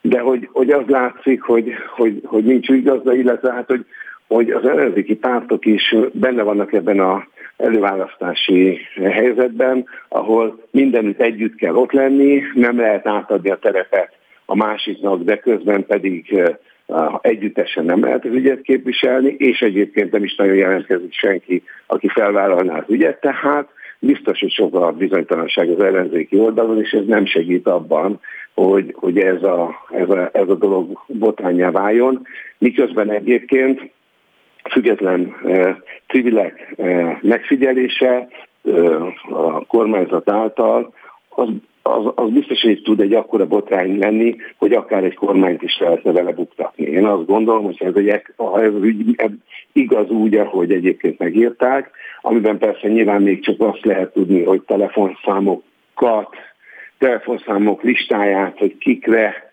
lehet, hogy történt megfigyelés, Hát egy nemzetbiztonsági bizottság ülés talán már azt is elkezdené tisztázni, hogy a, csak egy telefonlista volt, vagy ténylegesen elkezdtek rádolgozni újságírókra, tényfeltáró újságírókra, meg közgazdász professzorra, aki részt vett egy, egy olyan beszélget, magánbeszélgetésen egy kerti partin, ahol az ország helyzetét beszélték át ellenzéki oldalról, és állítólag egyébként a kerti partin gyakorlatilag mindenkit megfigyeltek, tehát, hogy ez tényleg így van, akkor már csak azért is kellene, hogy legyenek következő lépések, hogy ez soha többet ne fordulhasson elő.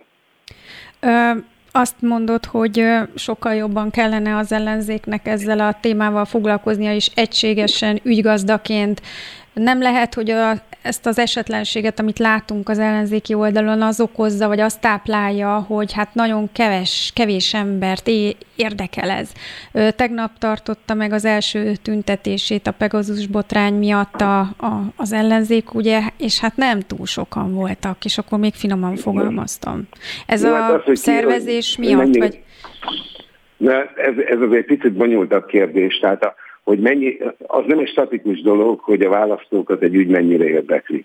Tehát ezt Szondula tanulhatta meg a leginkább, amikor gyakorlatilag a miniszterelnöki pozícióját vesztette el azzal, hogy mérték, hogy bős nagymaros, á, és csak két át érinti a választóknak, akkor előjövök vele, majd hirtelen egy pár hét alatt egy ilyen 80%-ot érintett, és mindenki elutasító volt vele szemben. Tehát, hogy, hogy éppen mi érdekli a közvéleményt, az egy irányítható dolog, az függ attól is, hogy az ellenzéki politikusok mit tesznek. Annak idején Orbán Viktor nagyon sokat tett, hogy a 2%-ból 80% legyen. Akkor mondjuk azt, hogy nem azt, tettek eleget a szervezésben, hogy megmozgassanak több állampolgárt, mert... Hát most ez a hétfői tüntetés, erről ezt, ezt inkább tüntetés szervezési technikai oldalról érdemes megvizsgálni. Tehát az, hogy egy pár, óra, pár órát adnak egy olyan tüntetésnek, ami hétfőn van délután, úgy, hogy, hogy semmilyen komoly hirdetés nincs mögötte, semmilyen buzdító szó, csak, csak lesz egy tüntetés. Hát most ott hányan mentek el? Hát ennyien mentek el, mert kb. ennyien tudtak. Meg De teljesen illogikus dolgokat látott az egyszerű polgár. Tehát egyrészt, amit mondasz, hogy szinte semmilyen szervező munka nem történt, tehát ugye a politikusok nem népszerűsítették a, egy momentumot leszámítva talán, hiszen ők voltak a fő szervezői ennek az eseménynek, de nem igen találkozott a polgár azzal, hogy lesz egy ilyen. Ráadásul, amikor meg megtörtént az esemény, akkor nem egy-két erős felszólalást hallhatott a tömeg, hanem 6-7 szét, széteső, minden pártból meg akart szólalni valaki, de miatt úgy e, szétcsúszott az egész.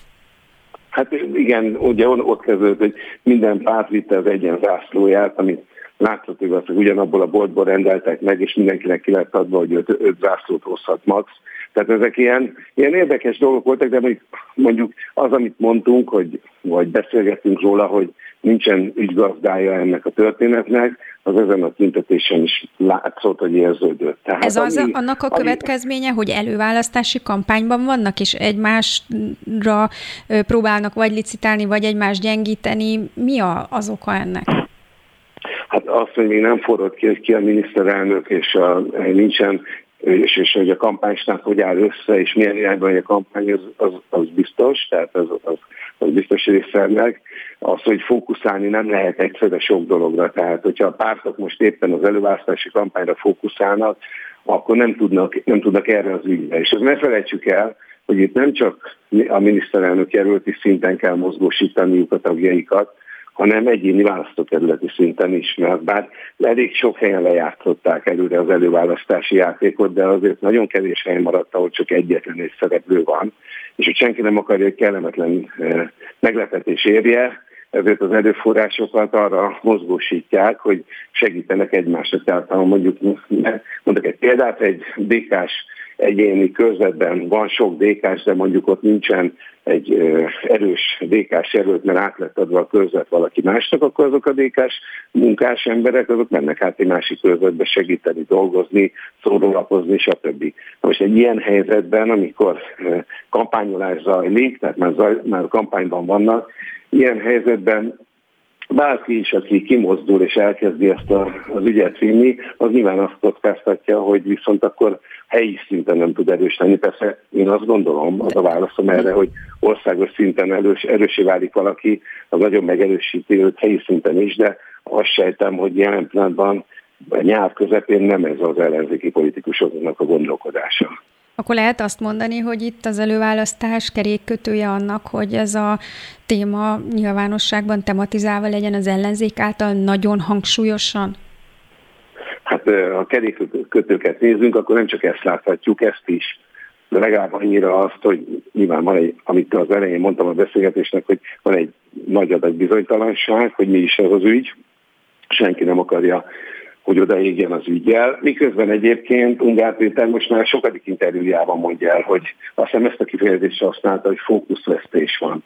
Mármint, hogy a fó, az egész ügynek a fókuszában az áll, mondja ő, és ezzel én mélységesen egyetértek, hogy a magyar állam, a magyar kormány civilekre végzette operatív munkát, békés civil törvénytisztelő polgárokra végzette titkos operatív tevékenységet. Ez a botánynak a, ez áll a, a középpontjában, és hogyha azt gondolják politikusok, hogy bele rájuk éghet az ügy, hogyha pár nap múlva kiderül, hogy valami nagy külföldi titkosszolgálati munka áll az egész mögött, akkor azt kell, hogy mondjam, hogy nem tudna rájuk égni, még ha így is gondolkoznak, én azon nem tudna, azért, mert a Nemzetbiztonsági Bizottságot nem engedték a kormánypártok összehívni, és amíg ezt nem, nem engedik, nem teszik, addig ellenzéki oldalról sem tud senkire se ráégni az ügy, aki azt követeli, hogy legyen ennek egy intézményesült kezelése ennek az ügynek, és az ellenzék kapjon megfelelő információkat, hogy mi is történt igazából.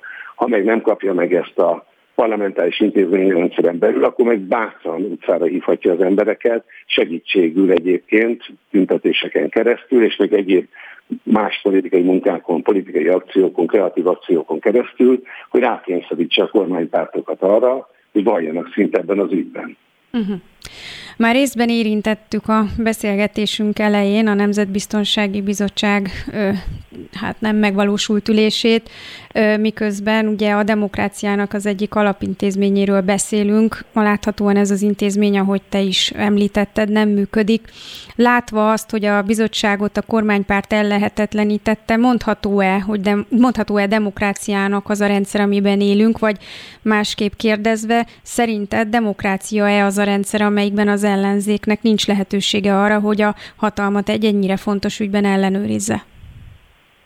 De a demokrá... hogyha megkiindulunk a demokrácia kultúrtörténetéből, amit most nyilván nem lesz itt időn két percre átbeszélni, akkor a, a, a demokráciának egy szélsőségesen értelmezett része az, hogy a többségnek mindenben érvényesül az akarata egy demokratikus keretrendszerben, ugye? Tehát, hogy az lenne a demokrácia maga. Ez, ez kapott egy olyan értéktöbletet, amit liberális demokráciának hívunk, és amit a miniszterelnök ugye több körben is megtagadott, hogy a liberális, azaz a képviseleti része, a liberális, azaz az emberjogi része, a kisebbségi része is előkerüljön a demokráciának, tehát hogy megjelenjenek a fékek és az ellensúlyok, a kontrollok egy politikai rendszerben, ettől neveznénk liberális demokráciának, és hogyha az a kérdés, hogy liberális demokráciában élünk-e, akkor azt mondom, hogy nagyon gyenge lábakon álló liberális demokráciában. Ha az a kérdés, hogy ez egy demokrácia, akkor azt mondom, hogy demokráciának egy fajtáját látjuk. Az a kérdés, hogy, hogy, hogy mit, mit engedünk meg az, a, a relatív többségnek politikai többsége van a, a Fidesznek, és hivatkozhat arra, hogy a politikai többségnek az a akarata kell, hogy érvényesüljön egy országban. És ezzel szemben áll egy olyan politika felfogás, amelyik azt mondja, hogy, hogy azért ez egy nemzetközösség, ahol, ahol a kisebbségeknek is meg kell, hogy legyen a joga, és meg kell, hogy legyen az a, az, az intézményi keret, ahol ezeket a jogokat érvényesíteni tudják. De most amikor azt látjuk, hogy az ellenzéki politikusok próbálják elérni, hogy összeüljön a Nemzetbiztonsági Bizottság, és nem tudják elérni, akkor, akkor ez egy olyan helyzet, amikor, amikor el lehet bizonytalanodni abban, hogy milyen jogai vannak, meg maradtak az ellenzéki képviselőknek, de hát lehetünk egy picit elégedetlenek is, és mondhatjuk azt, hogy azért ellenzéki képviselő, mert hogyha ekkora baj van, hogyha ezt nem tudja ezt az akaratát érvényesíteni, akkor legyen egyre hangosabb, kiabáljon egyre hangosabban, szólítsa meg az ellenzéki szavazókat egyre erőteljesebben a tekintetben. Láss, lássuk azt, hogy küzd, lássuk azt, hogy megküzd azért a jogáért, hogy mégiscsak egy Európa közepén egy rendes liberális demokráciában élhessünk. Somogyi Zoltán, szociológusnak nagyon szépen köszönöm, a hallgatókat pedig arra biztatom, hogy írását, amely a Pegasus ügyről született, és a mai napon jelent meg a jelen.pont média oldalán, szépen összefoglalva ennek az ügynek a részleteit, olvassák el, ha még maradt önökben kérdés, illetve ha maradt valakiben kérdés. Köszönöm szépen, hogy elfogadtad a meghívást, minden jót kívánok! Én is köszönöm, szép napot! És azt hiszem... Délután három órakor jön a Beszóló, amelyben az önök hozzászólását is várja Hont András, Lampi Ágnes, valamint Ónadi Molnár Dóra. Szóljon hozzá ön is, mondja el véleményét. Várjuk hívásaikat a 0630 116 38 44-es nem emelt díjas telefonszámon. Beszóló és a vonalban üdvözlöm Stummer Jánost, a Nemzetbiztonsági Bizottság ellenzéki elnökét, jobbikos országgyűlési képviselőt és a sokat emlegetett Nemzetbiztonsági Bizottsági ülésről fogom őt kérdezni. Jó napot kívánok, itt van velünk, elnök úr! Jó napot kívánok, üdvözlöm Önt és a kedves hallgatókat is, igen, itt vagyok. Köszönöm szépen, hogy elfogadta a meghívást. Első kérdésként az merült fel bennem, hogy meglepődött, hogy a kormánypárti képviselők szabotálni fogják ezt az ülést? Hát egyáltalán nem lepődtem meg. Ugye a Fidesznek a múlt heti kommunikációjából nagyjából egyenesen következett egyébként az, hogy, hogy mi fog történni a, a hétfői ülésen. Mi ennek előre mentünk, még amikor a botrány kirobbant múlt héten vasárnap délután ugye a telex.hu jelent meg ugye ez az információ csomag, ezzel a szoftverrel kapcsolatban. Mi már aznap este jeleztük ellenzéki képviselőtársaimmal, hogy amennyiben mi úgy látjuk, hogy a Fidesz lapít sumákol elhallgat az ügyben, akkor mi ezt a magunk részéről egyfajta beismerésként fogjuk tekinteni. Aztán az egész múlt hét arról szólt a magyar nyilvánosságban, hogy a kormány tagjai mindent megtettek annak érdekében, hogy se ne erősítsék meg, se ne cáfolják azt, hogy ez a szoftver beszerzése került Magyarország részéről, és mindent elkövettek annak érdekében, hogy elmondják azt, hogy nincs itt semmifajta ügy, nincs itt látnivaló, egyáltalán ez egy hisztériakert, és ez egy léből kapott információ. És hát ugye azt is láttuk, hogy azért sokat dolgoztak azon is, hogy a, azt a bizonyos botot a küllők közé be tudják nyomni, hogy minden lehetséges módon és eszközzel elvágják attól a lehetőségtől a magyar ellenzéket, hogy valamilyen fajta politikai, érzelmi politikai nyomásgyakorlást tudjon kifejteni, és hát, hogy elkerüljék a politikai felelősségre vonást. Én egyébként pont, ugye, ahogy bekapcsoltak ide a, a stúdióba előtte, hallgattam Somogyi úrnak a, a, a végkövetkeztetését, és hát én a magam részéről egyébként megmondom önnek őszintén, hogy ö, ö, én azt gondolom, hogy ö, ö, azt a munkát, amit elvégzett egyébként, vagy elvégezhetett egyébként ö, egyelőre legalábbis az ügynek ezen szakaszáig ö, a bizottság azt, azt ö, megtette és elvégezte, ez azonban nem jelenti azt, hogy vége van a dolgunknak, mert hogy egyébként két választási lehetősége van egy ellenzéki politikusnak egy ilyen helyzetben. Az egyik az, hogy széttárja a kezét, csóválja a fejét, és azt mondja, hogy hát ezek között a körülmények, adottságok között nem nagyon lehet ez a dolog mit csinálni. A másik pedig az, az út, amit mi választottunk az utóbbi kicsit több mint egy hétben most már, hogy az adott körülmények között mi mindent megteszünk annak érdekében, hogy tisztázódjon az a kérdés, hogy tisztázódjanak azok a kérdések, amelyek itt felmerültek ebben az ügyben. Ne, ezt nem sokára ö, részletezni is ö, szeretném, hogyha, ö, hogy milyen lehetőségek és utak vannak most az ellenzék előtt, de előtt egy picit a laikusban felmerülő kérdéseket tenném föl önnek. Megjelent, hogy körülbelül egy-egy ilyen megfigyelés személyekre bontva mennyibe kerülhetett, tehát így egy személy esetében 15 és 19 millió forint körüli összegekről van szó. Ez a szoftvernek a telefonra telepítése, illetve a megfigyelésű időszak alatt alatt ez ennyibe kerül. Ezt felszorozzuk 300-dal, hogyha ugye abból indulunk ki, hogy 300 telefonszám szivárgott ki, ennyi magyar állampolgárt figyeltek meg ezzel a szoftverrel. Ez azért egy milliárdos költség, hogyha hozzá számoljuk azt is, hogy ennek van egy informatikai támogató háttere, tehát ezt folyamatosan kísérni kell. Ön látta-e, hogy van-e ilyen tétel a, a, szolgálatok éves költségvetésében? mert hogy ha jól gondolom, azért a szolgálatok költségvetése ilyen 14-15 milliárdos, annak akkor az egy elég jelentős tétele lehetett ez a Pegasus szoftver.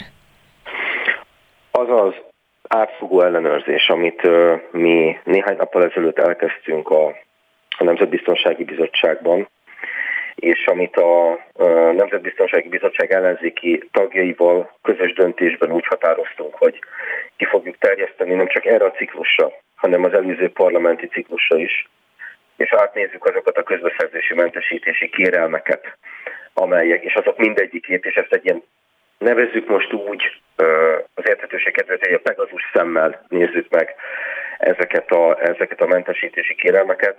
Mi most is azon dolgozunk, hogy megtaláljuk azt a beszerzést, hogyha volt ilyen, amikor a, a magyar állam megvásárolta ezt a szoftvert. Most mi jelen pillanatban a mi munkánkban, ami, amit függetleníteni tudunk a Fidesznek a politikájától, vagy a Fidesz politikának a, a mozgásától, az éppen az az, hogy két kérdésre megadjuk a választ, ezek közül logikusan az első az az, hogy történt-e egyáltalán Magyarországon ilyen szoftvernek a, a beszerzése.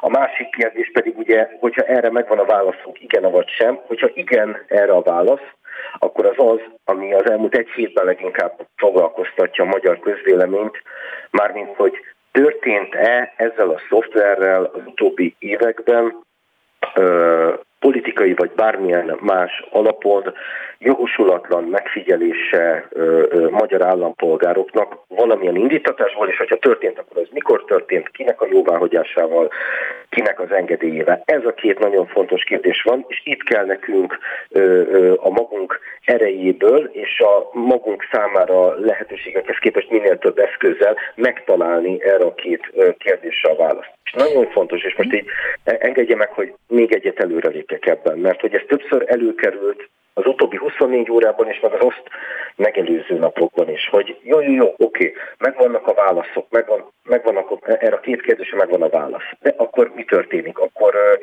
mi annak a következménye? Arról értesülhet-e a magyar közvélemény? Ez egy, az, ha valaki értő szemmel nézte az utóbbi egy hétben a kormányzati kommunikációt, az látta azt, hogy a kormány tisztviselői mindent elkövetnek annak érdekében, hogy se át, se nem mondjanak ebben a dologban. Tehát ne erősítsék meg, és ne cáfolják. És volt egy ilyen érzése többeknek, nekem is egyébként, hogy mintha arról lenne szó, hogy megpróbálják az ellenzéki képviselőket ebbe a dologba beugrasztani. Tehát, hogy mi mondjunk ki olyat, aminek kimondását követően ránk süthetik adott esetben azt, hogy minősített információt hoztunk nyilvánosságra, államtitkot sértettünk, ezzel veszélyeztettük Magyarország szuverenitását.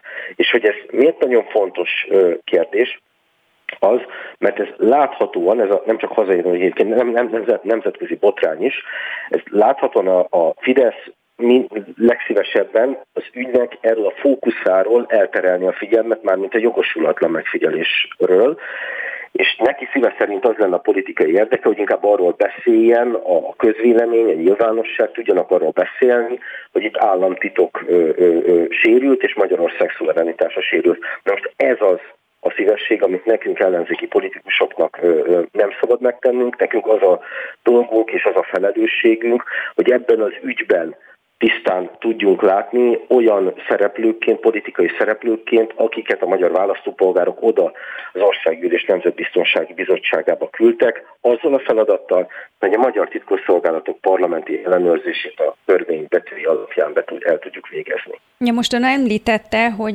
végig fogják nézni az irattárban az, e, azokat a jegyzőkönyveket, amelyek olyan ülésekről szólnak, ahol esetleg előkerülhetett olyan előterjesztés, amely ennek a szoftvernek a beszerzéséről szólt. Ezt jól értettem, ugye? Így van.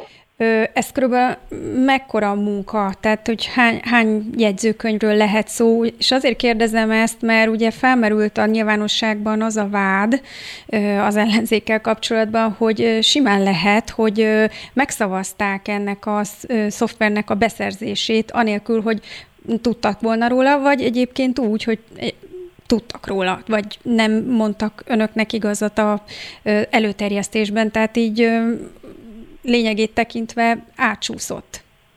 Úgy kell, úgy kell tudnunk beszélni erről a kérdésről, egy ilyen rádióműsorban, meg egyébként ha ön és én négy szem közt beszélnénk, akkor is ugyanerre kellene, hogy sor kerüljön, hogy egy, én egy másik ügy felől világítanám meg uh-huh. ezt, a, ezt a minősített problémát. Ez a, hogyha emlékszik akár akár a kedves rádióhallgatók, ugye néhány hónappal ezelőtt volt ez a puskás alagút ügye. Igen. És hogyha de visszaemlékeznek rá, ugye az történt, hogy ott egy ilyen a Nemzetbiztonság Bizottság zárt ülésén hozott döntést hoztam én a bizottság elnökeként nyilvánosságra, magát ezt az ügyet. De amivel jogszabályt sértett elvileg. Amivel, amivel egyébként elvileg jogszab, jogszabályt sértettem, elvileg. Gyakorlatilag egyébként én ezt nem gondolom, hogy uh-huh. ez történt ebben az ügyben, de nem is ez az érdekes, hanem az, hogy ez miért történt. Az azért történt, mert amikor én ezt az írásos anyagot megkaptam erről a tervezett beruházásról, ez egy ilyen nyúlfartnyi, nagyon rövid előterjesztés volt, amiben semmilyen érdemi konkrétum nem szerepelt azzal kapcsolatban, hogy ez az alagút, ez nemzetbiztonsági szempontból miért érdemel kiemelt figyelmet, mert mint olyan figyelmet, hogy ezt mentesíteni kell a közbeszerzési törvény hatája alól, és a szőnyeg alatt kell, idéz, tegyük idézőjelbe, a szőnyeg alatt kell ezt a munkát elvégezni. De még az, hogy az írásos anyagban nem értett, nem tudtam megérteni ezt, mert annyira általánosan fogalmazott ez az anyag, a szóbeli kiegészítés során sem kaptam megnyugtató válaszokat, és akkor döntöttem el, hogy én azt szeretném, hogy az én praxisomban többet ilyen ne forduljon elő, amíg én vagyok a Nemzetbiztonsági Bizottság elnöke, és kifutottam vele a fényre, kifutottam ezzel az információval a, a nyilvánosság elé, mert úgy éreztem, hogy nem volt más választásom. Hogy miért mondtam el ezt a példát? Azért mondtam el, mert talán ebből érzékelhető az, hogy egyébként sokszor ilyen problémával szembesülhet a bizottság a, a munkája során. És kérdésére így adok választ, hogy az, hogy meg tudjuk állapítani, végignézve ezeket a döntéseket az utóbbi, mondjuk 2014-ig visszamenőleg, ez nem, nem, nem, nem rövid idő, mert egyenként kell szétszálazni ezeket, a, ezeket az előterjesztéseket, és igen, egyébként logikusan én nem zárom ki, ne, ne, nem kizárható, tehát nem véletlenül merül fel a vád a magyar nyilvánosságban, logikusan egyébként nem kizárható, hogy ez, ez, ez történt már, mint hogy egy, ez egy akár ellenzéki támogatást is kaphatott ez az előterjesztés, hogyha ott volt a Nemzetbiztonsági Bizottság előtt, csak hogy én ezt sem megerősíteni, sem száfolni nem tudom egyelőre.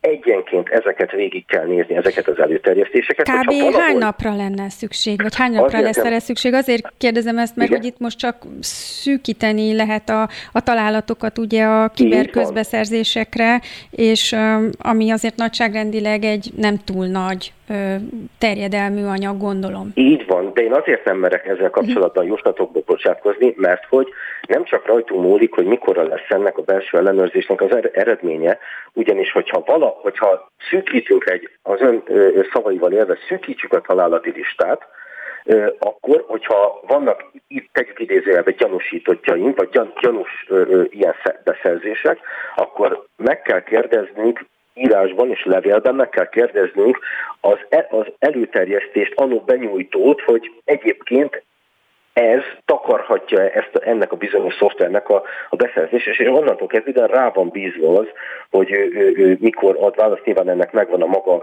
törvényben megszabott határideje, de az nem, nem nem másnap fognak erre a bizonyos kérdésre válaszolni, és akkor válaszolnak is, ugye akkor is ez egy minősített információként fog ez a levél visszajönni.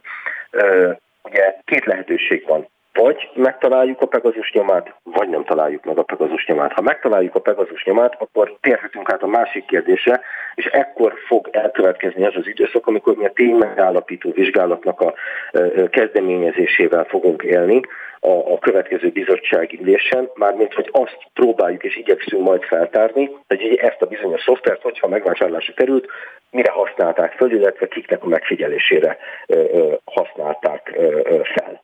Ugye uh-huh.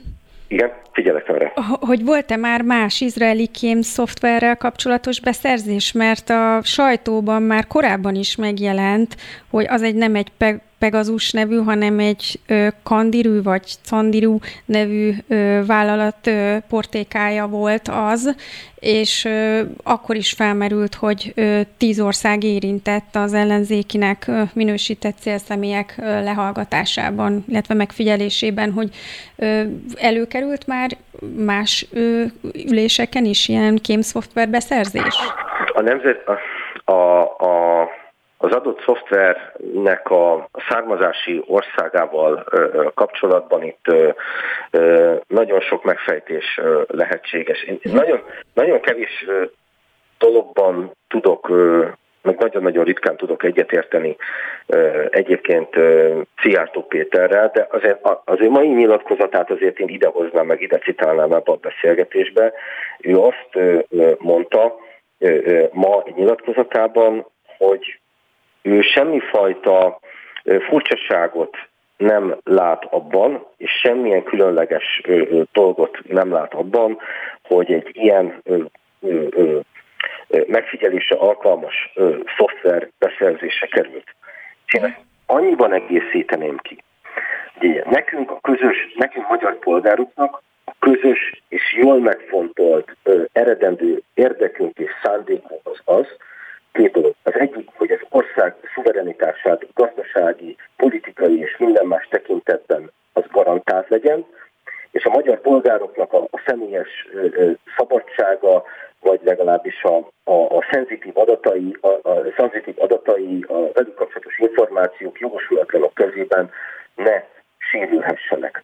Ahhoz, hogy ezt fent tudjuk tartani, ezt most lehet, ezt, lehet ezzel szomorkodni, vagy lehet ezzel egyet érteni, de az a helyzet, hogy egy ország szuverenitásához hozzátartozik az, hogy az állam rendelkezzen ilyen képességi szoftverekkel. A baj nem az, hogyha egy állam rendelkezik ilyen szoftverrel, a baj az, hogyha azok nem rendeltetésszerűen, hanem visszaélésszerűen vannak használva.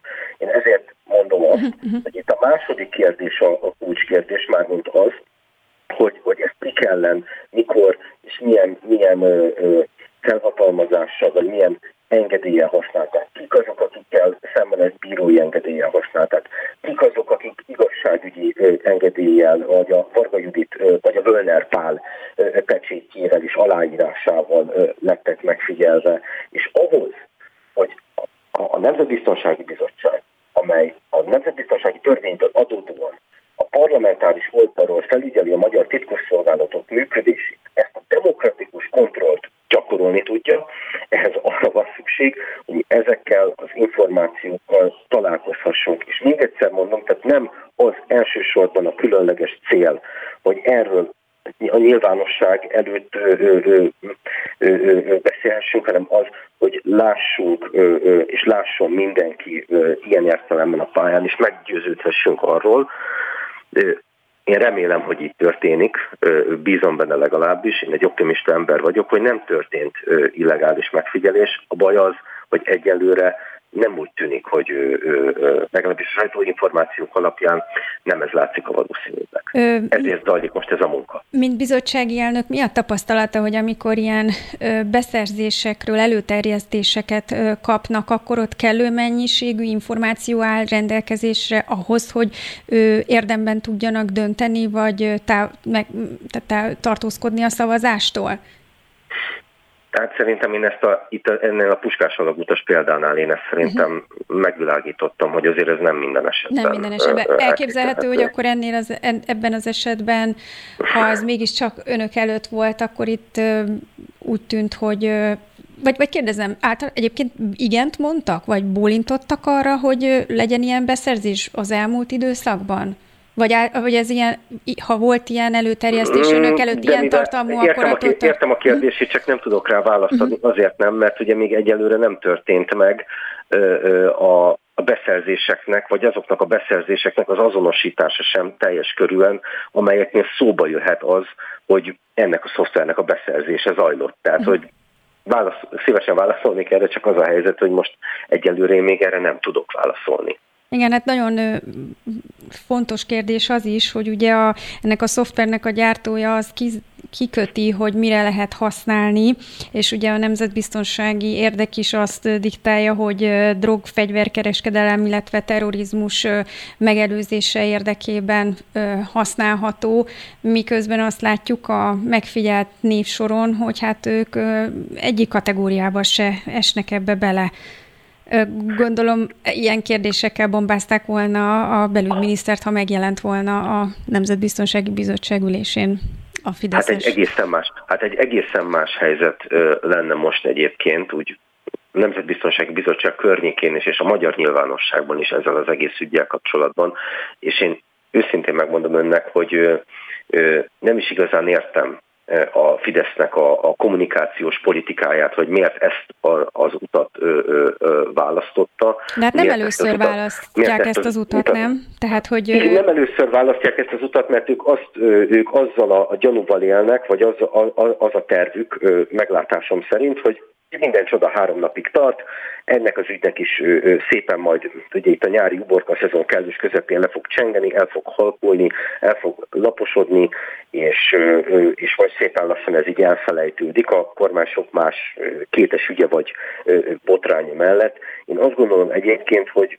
nem jól számolnak, és hogy hogy ez így is legyen, az ugye alapvetően három dolgon múlik. Én azt gondolom így nagyon objektíven nézve. Az egyik az, hogy ebben az ügyben fog-e még nyilvánosságra kerülni újságírói oldalról más egyéb információ. Ugye látjuk, hogy múlt héten pénteken zárult a, a, az információknak a, a közzététele, egyelőre legalábbis ez az utolsó állomás, amikor ugye kiderült, hogy a paksi bővítések felelős egykori államtitkárnak a hivatali telefonja és a megfigyelt telefonszámok között van az újságírói értesülések szerint. Ez az egyik elem, hogy vajon mi lesz ennek az ügynek a további sorsa. A másik az az, hogy mi ellenzéki politikusok, ellenzéki pártok, véleményformálók, hogy általában a magyar nyilvánosság az, az hogyan gondozza ezt az ügyet, hogyan tartjuk napirenden. A harmadik pedig az, hogy a magyar társadalom erre, erre hogyan rezonál, hogyan rezeg, mekkora a társadalmi nyomás, amit a kormány magán érez, hogy kimozduljon ebből, a, ebből az eltagadásból, ebből az elhallgatásból, abból az állapotból, hogy itt az égvilágon semmilyen látnivaló sincs, és ez ami, ez, ami zajlik, ezek, ezek ilyen légből kapott információk, hát a Fidesz egyelőre még ö, ö, most is itt ö, tart ebben a, ebben a helyzetben, és én azért nem értem az ő politikájukat, vagy az ő álláspontjukat, mert amikor a múlt héten a kormányülőse érkező Pintér Sándort az e, e, újságírók elkapták, ahogy lépett volna be a Karmelitába, és azt mondta, hogy ha van kérdés, akkor keressék meg Stumer Jánost, akkor én azt a következtetést vontam le, hogy akkor most ezeket a bizonyos szekrényeket, ezeket ki kell nyitni, és az utolsó betűig mindent át kell nézni, mert hogy ez alapján, nekünk ez alapján, a félnyilatkozat alapján, és az ő szempontjából okos, belügyminiszteri oldalról okos nyilatkozat alapján itt ha itt ez, ez, nem, ez nem egy légből kapott információ, hanem itt, itt ö, ö, valamilyen megfejtése van ennek a dolognak. Beszéltünk arról, hogy mit tud tenni a bizottság ellenzéki oldala, és akkor itt most kérdezném, hogy vannak-e lehetőségek önök előtt? Ugye lehetne esetleg időpontot kérni, találkozót kérni a szakszolgálatok vezetőitől, az Alkotmányvédelmi Hivatal vezetőitől, hogy találkozón tisztázhassák a kérdéseket. Ugye a törvény erre lehetőséget tesz, teremt, és nem is tagadhatják ezt meg. Én a bizottság elnökeként, meg egyébként is gyakorló politikusként én a formális keretekben hiszek. A szó elszáll, az írás megmarad, éppen ezért... Írásban is amíg, lehet tenni amíg, ezeket amíg, a kérdéseket. Igen, igen, igen, és erre akarok, erre akarok utalni. Tehát, hogy akkor, amikor ezek a ezek a kérdések felmerülnek az egyes beszerzésekkel kapcsolatban, most vagy a következő napokban, akkor ezeket mind írásban fogjuk feltenni, akkor is, hogyha minősített lesz maga a kérdés, és minősített lesz az arra a kérdésre adott válasz is, de hát a mi tisztánlátásunk az, az, az élesebb legyen ebben a, ebben a kérdésben, és hát egyébként pedig a végtelenségig, vagy legalábbis a következő országgyűlési választásig nem bujkálhatnak végig a fideszesek ebben az ügyben, mert hogy egyébként a Nemzetbiztonsági Törvény az úgy rendelkezik, hogy a Nemzetbiztonsági Bizottság elé évente, naptár évente legalább egy alkalommal mind az öt szolgálat, tehát a hírszerzés, az elhárítás, a katonai nemzetbiztonsági, katonai nemzetbiztonsági szolgálat és a nemzetbiztonsági szakszolgálatok is évente egyszer be kell, hogy számoljanak a munkájukról, és ugyanígy évente egyszer meg kell hallgatni azokat a minisztereket is, akik egyik vagy másik titkosszolgálatot felügyelik, illetve az ő működésüket irányítják. Itt, három miniszterről van szó, Dekő Tibor honvédelmi miniszterről, Szijjártó Péter külügyminiszterről és Pintér Sándor belügyminiszterről. Tehát a következő őszi ülésszakban ezekre az alkalmakra sort kell keríteni. Tehát akkor most ilyen külön nem találkozókat nem kezdeményez? Írásban keressük meg, mint tételesen és minden egyes beszerzéssel kapcsolatban ezeket a szolgálatokat, igen, ahol érintettséget látunk így egyszerű polgárként figyelve ezeket a bizottsági üléseket az elmúlt években, úgy hát szomorúan látja az ember, hogy hát nem azt a napi rendet szavazza meg a kormánypárti többség, kivonulnak, szabotálják. Ön szerint mennyire működik a szolgálatok demokratikus kontrollja, hogyha a kormánypártok így viselkednek? A demokratikus kontroll szerintem akkor működne jól, hogyha hogyha ez a kormánypárti többség ez, ez nem lenne. Tehát attól, hogy ellenzéki egy bizottságnak a vezetője, most egyébként jelen esetben én ellenzéki politikusként vagyok a Nemzetbiztonsági Bizottság vezetője, önmagában ez ilyen hatalomgyakorlással szemben nem elégíti ki a demokratikus kontrollnak a, a minimum feltételeit. Én azt gondolom, és, hogy, és ez látszik egyébként. A tehát De ezt hogyan lehetne kifejezni jobban a választópolgárok felé? Mert most egy kicsit olyan hát, nem, benyomást nem, hát, kelt, hogy úgy, mint hogyha hát egy oké, okay, így küzdenek az ellenzéki képviselők, de hát uh, igazán nem tudnak előrelépni, viszont uh, mintha egy kicsit ezzel legitimálnák is ezt a jelenlegi helyzetet. Hát ez, ez a kérdés ez messzire vezet már a tekintetben, hogy úgy általában globálisan a magyar ellenzéknek mi lenne a helyes politikai viselkedése egy ilyen mm, kétharmados, teljes felhatalmazásos hatalomgyakorlással szemben, amelyet Orbán Viktor kiteljesített, vagy kikerekített itt az utóbbi 11 évben körülöttünk. Ez egy nagyon messzire vezető vita, ahol meglehetősen szélsőséges álláspontok vannak azzal kapcsolatban, hogy egy ellenzéki képviselőnek mi lenne dolga. Én a magam részéről egy ilyen helyzetben hogyan kellene viselkednie. Én a magam részéről azt az álláspontot ismerem el helyesnek, hogy nekünk, akiket a 2018-as országgyűlési választáson oda küldtek a magyar választópolgárok be a parlamentbe. Én a Jobbik listáján lettem országgyűlési képviselője a Magyar Országgyűlésnek, aztán az országgyűlés választott meg saját tagjai közül a Nemzetbiztonsági Bizottság elnökének. Nekem nem, én nem akkor járok el helyesen és a választópolgárok akaratának megfelelően, hogyha azt mondom, széttárom a karomat, és azt mondom, hogy hát itt nem lehet ö, ö, demokratikus kontrollt gyakorolni, úgyhogy akkor én a magam részéről szabotálom ö, úgy általában a magyar törvénygyárás irányított törvényhozásnak. Halló? Úgy hallom, hogy megszakadt.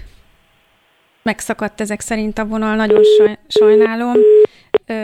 Nagyon szépen köszönöm egyébként Stummer Jánosnak, a Nemzetbiztonsági Bizottság ellenzéki elnökének, hogy velünk volt, és válaszolt a kérdéseinkre. Sajnálom, hogy itt az utolsó mondatnál megszakadt a telefon, de egyébként az adásidőnk véget ért, és vissza, vissza, vissza tudom kapcsolni Stummer János. Nem, nem sikerült. Akkor viszont elbúcsúzom önöktől. Nagyon szépen köszönöm, hogy velem tartottak. Remélem érdekesnek tartották a mai beszólót. Holnap Hont András várja önöket. Minden jót kívánok, én Ónodi Molnár Dóra vagyok.